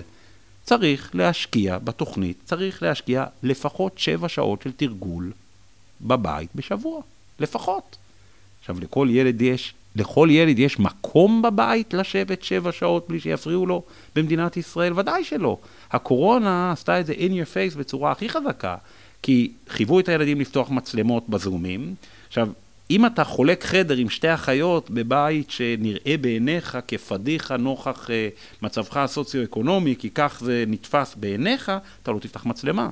ואנחנו רואים את נזקי הקורונה עכשיו, ששוב, מי הכי נדפק? אותם חתכים באוכלוסייה שמלכתחילה זקוקים ליתר תמיכה כדי שהם יוכלו להשוות את הפער. אז אני חושב באופן, זה עצוב לומר, אני חושב שבגלל השבירה הזאת ל... חלקים שונים בתוך החברה שלנו, הדבק הלאומי הזה, שהתקיים במשך הרבה מאוד זמן, אולי רק, ב, אולי רק ב, כסיסמה, בסדר? לא, אבל היה איזשהו דבק לאומי מאחד, היה משהו מאחד. היה פדיחה, פדיחה לי, להשתחרר מהצבא. היה פדיחה. היום, אני לא יודע, היום זה, זה, אין, לזה שום, אין לזה שום משמעות. וטוב שאין לזה שום משמעות, צריך צבא מקצועי. אבל כדי שיהיה אפשר לעבור, נניח, אם אני אליבא דמי שחושב שזה הדבר הנכון, אי אפשר לעבור מצבא עם לצבא מקצועי בלי תהליך עומק של חינוך, כי, כי זה לא משהו שניתן לעשות. אני חושב שהדוגמה אולי הכי טובה לדיפרנציאציה שמאפשרת טיוב, זה דווקא באופן משונה כשמסתכלים על אה, מחלקות הלידה בבתי החולים. באו ואמרו לבתי החולים, אתם יכולים, לצד ה... בגין לידה, אה, בית, בית חולים מקבל איקס כסף. כן, זה הדוגמה של השוברים, כן, בדיוק. וזה שובר, יש שובר, זה פתאום פררם. לו היו מאפשרים שוברים, המדינה הייתה יכולה גם לתת מענה מדויק יותר לאוכלוסיות שצריכות תמיכה, אבל שוברים בלי פתיחה תוכנית מהותית של מה אנחנו מלמדים, ולשם מה אנחנו מלמדים, יש משהו מקביל שקורה, תהליך עומק של דה-פוליטיזציה של מערכת החינוך. כשאני מסתכל על, על הבית ספר החברתי בתל אביב, שאתה מכיר היטב, הוא הכי פוליטי שיש. יש שם ערנות אזרחית פוליטית יוצאת מגדר הרגיל. יש שם חינוך לפעולה אזרחית, לצאת, למחות, לדבר, לומר, זה חריג בנוף הישראלי, אין דברים כאלה. אז איך יצמח לנו פה דני אדום? הרי לא ישתנה פה שום דבר אם לא יקרה משהו עם הצעירים שיבואו ויגידו, לא יכול, לא יכול להיות שאני, לא יכול להיות שאני משלם כל כך הרבה כסף בשביל לחיות במדינה הזאת, זה לא יכול להיות. זה לא יקרה על ידי אנשים בגיל שלנו, זה רק יקרה על ידי uh, צעירים, uh, תיכוניסטים, אחרי צבא, סטודנטים. ולמה הם לא מתעוררים? ואז למה הם לא מתעוררים? אז יבוא אחד ויגיד, כי הם שבעים, כי הם שבעים, ולא חסר להם כלום, וטוב להם. תשובה אחת, לא יודע אם היא נכונה, אני חושב שמחנכים אותם, דה פקטו, להיות 1 חלקי 40, ללכת בתלם ולקבל שזה המודל היחיד שיכול להתקבל. אוקיי. פסימי קצת, אבל... לא, אני, כן. רק הערה על מה זה שיטת השוברים שהוזכרה, אז למעשה זה, זה היכולת לבחור באיזה בית ספר ילך הילד. אותו בית ספר יקבל תשלום, לא מההורה, מהמדינה, על החינוך של הילד, כשהתנאי הוא שהבית ספר לא מסנן. יש מזה בחינוך המון המון דאגות מכל מיני סוגים על הדבר הזה, ושזה די משונה כי בישראל יש כבר שיטת שוברים בנושא הבריאות. אני יכול לבחור איזה קופת חולים ת, תקבל את הכסף, לא שלי, שמשרד הבריאות נותן. ואני יכול גם... היא לא יכולה למנוע ממני להיות חבר בקופת חולים, הקופה? אבל אני חושב שהדוגמה של, של בריאות היא דוגמה הכי טובה, וזאת מדוע? כי אני יכול ל- לקנות בין מאוחדת, מכבי, לפי מה, ש... לפי מה שאני מרגיש שייתן לי שירות יותר טוב. יש לי לגיטימציה. אבל גם מותר לי לקנות uh, משלים מושלם פרימיום. זאת אומרת, על המערכת הציבורית ניתנת לי אפשרות לקנות פרימיום. עכשיו, שוברים, כשאתה לוקח את הדבר הזה עכשיו פנימה, למה, אני, פנימה לתוך, אה, פנימה לתוך אה, חינוך, ואתה גר בשכונה שאתה גר, לצורך העניין, וכשהבת שלך בוחרת, אה, הולכת, אומרת, וואלה, אני רוצה לבדוק את הבית ספר, ניגשת לבית ספר, אומרת, וואלה, לא מתאים לי. לו היא הייתה יכולה ללכת למגוון גדול גדול גדול גדול של בתי ספר, שמציע הצעות שונות, ולהגיע עם כסף צבוע לתוך בית ספר ולקבל את השירות, ולשלם זה פרימיום עד הגבול שמוגדר בחוק על ידי ועדת אה, החינוך של הכנסת, וזה קיים היום, קוראים לזה תל"ן. התל"ן הוא מאוד מצומצם, אבל... ותמיד זה חוזר לשאלה של מה שאתה העלית, של חינוך רק לעשירים. חינוך רק לעשירים. בסוף, אם תשווה, בפשוט, אם תשווה, יש לא מעט מחקרים על הדבר, על בתי ספר, קח בית ספר ראשונים בהרצליה. תשווה אותו לבית ספר ב... אה, לבית ספר גואטמלה בקריית יובל בירושלים. שני בתי ספר. אין להם את אותם תוכניות לימודים, ואין להם את אותם מעבדות, ואין להם את אותה מערכת רובוטית, ואין להם אותם הדפסות תלת, אין להם. זאת אומרת, בסופו של דבר, כשאתה אומר, הסכנה היא שיהיה חינוך לעשירים, מי שגר במקום שהוא יקר יותר, סוציו-אקונומי גבוה יותר, החינוך שהוא מקבל הוא מושקע יותר. עד לגבול מסוים שהמדינה מאפשרת, ויש דרכים אחרות. הסיפור הגדול עם, עם, עם, עם הריאלי בחיפה, הריאלי בחיפה גבה שכר לימוד, גובה שכר לימוד. באה המדינה, והוא מקרה הבוחן. הסיפור הגדול התחיל דווקא בירושלים, אבל הריאלי בחיפה, מכיוון שהוא מגן ועד כיתה י"ב, אז הוא יכול לפרוס את התשלום. זה יותר קל. אתה כאילו משלם ביסודי על מה שאתה לא יכול לשלם בתיכון. אתה יכול לשחק עם הדבר הזה. אבל הוא נותן שירות ל-4,000 תלמידים, ויש לו שם. אז הוא יכול לשמר את המצב גם בלי שהמדינה. ואם אתה בקצה של האלפיון, אז אתה יכול לקנות uh, רועי קריב. יש בתוך הדבר הזה, אני אשאל שאלה שאולי בשביל מי שגדל uh, בקיבוץ, היא תיראה ככופרנית ביסודה. למה שלא יהיה אפשר לקנות חינוך? למה שלא יהיה? אז זה בדיוק העניין, מה שאנשים לא מבינים, שאם מישהו יקנה חינוך ויצא מהמערכת הציבורית, אז גם האחרים, אלה שלא יכולים לקנות, יקבלו בסוף חינוך יותר טוב, כי חלק, כי הכיתות יהיו יותר מרווחות. אז אני אגיד את הפספוס הראשוני לדבר, וזה על מה שהופתעת מזה שאמרתי, שזה מוצר. אנשים קונים חינוך בהחלטה שלהם. הילד שלך הולך לבית ספר, אתה קונה חינוך. באופן עקיף, אבל אתה קונה חינוך. וכמעט אף אחד לא שואל את עצמו, באמת, האם אני שבע רצון מהמוצר שהמדינה משרתת, שהמדינה נותנת לי, ואם אינני שבע רצון, רק תדמיין על מצב שבו יש ילד שזה לא מתאים לו, תהא הסיבה אשר תהא, איזה אפשרויות יש לך? אין לך אפשרויות לבחור מקום אחר. כי נניח וכן תקבל אישור מהפיקוח לעבור מ... מ לא יודע, מהוד השרון לרמת השרון. קיבלת אישור, לא עלינו מקרה של ילד שעבר חרם, והוא, חי... והוא צריך לעבור, לא, נורא שהוא צריך לשלם את המחיר ולעבור בית ספר, אבל נניח שזו החלטה וזה הדבר הטוב ביותר עבור אה, אותו, אותו ילד, ועכשיו הוא צריך לעבור אה, בית ספר. מי ישלם את הנסיעות? מי ישלם את הנסיעות? ההורה. אין מישהו אחר. כן. אמ, טוב, לסיום, יוסי, אני אתן לך במה חופשית להמליץ על אה, ספר, סרט, הצגה, תוכנית, משהו שמתאים לך להמליץ עליו. אה, זה, זה, אני דווקא רציתי לומר לך בדיוק קודם, כי, כי... רק רגע, זה בדיוק ההזדמנות. סתם, זה בציניות. אבל... אה, זה בציניות, אבל... סיימתי לי, זה היה בצחוק, זה היה כדי להקנית אותך. אוקיי. יש כן. יצירת... מה- מה שקיבלתי פה, טוב, לא, לא, בסדר, הקהל מגוון, הוא יכול להכיל חוברת של אה, שוברים שתיקה שנתת לי, בסדר. ולמה הבאתי לך חוברת של שוברים שתיקה? למשל, כי אסור להביא שוברים שתיקה לבית ספר. אסור. עכשיו, זה שאומרים, זה קצת כמו משפט הקופים. כשאומרים למערכת חינוך אסור, אסור, זה מייצר בעיה. מייצר בעיה, למה אסור וכולי, אפשר. אבל כן ספר שהייתי רוצה, יש יצירה יפהפייה של אה, פאולו פררה, פרופסור פאולו פררה, אה, פרופסור לחינוך מברזיל, שחקר וכתב אה, על מערכת חינוך ענקית, ענקית, ענקית. מיליונים של ילדים, מדינה ענייה מאוד, והוא אה, טבע מונח שאני מאוד מאוד מאוד אוהב, שנקרא בית ספר שמח. הספר נקרא מכתבים למחנך, וזה תרגום ש... שתורגם לדעתי לפני עשור.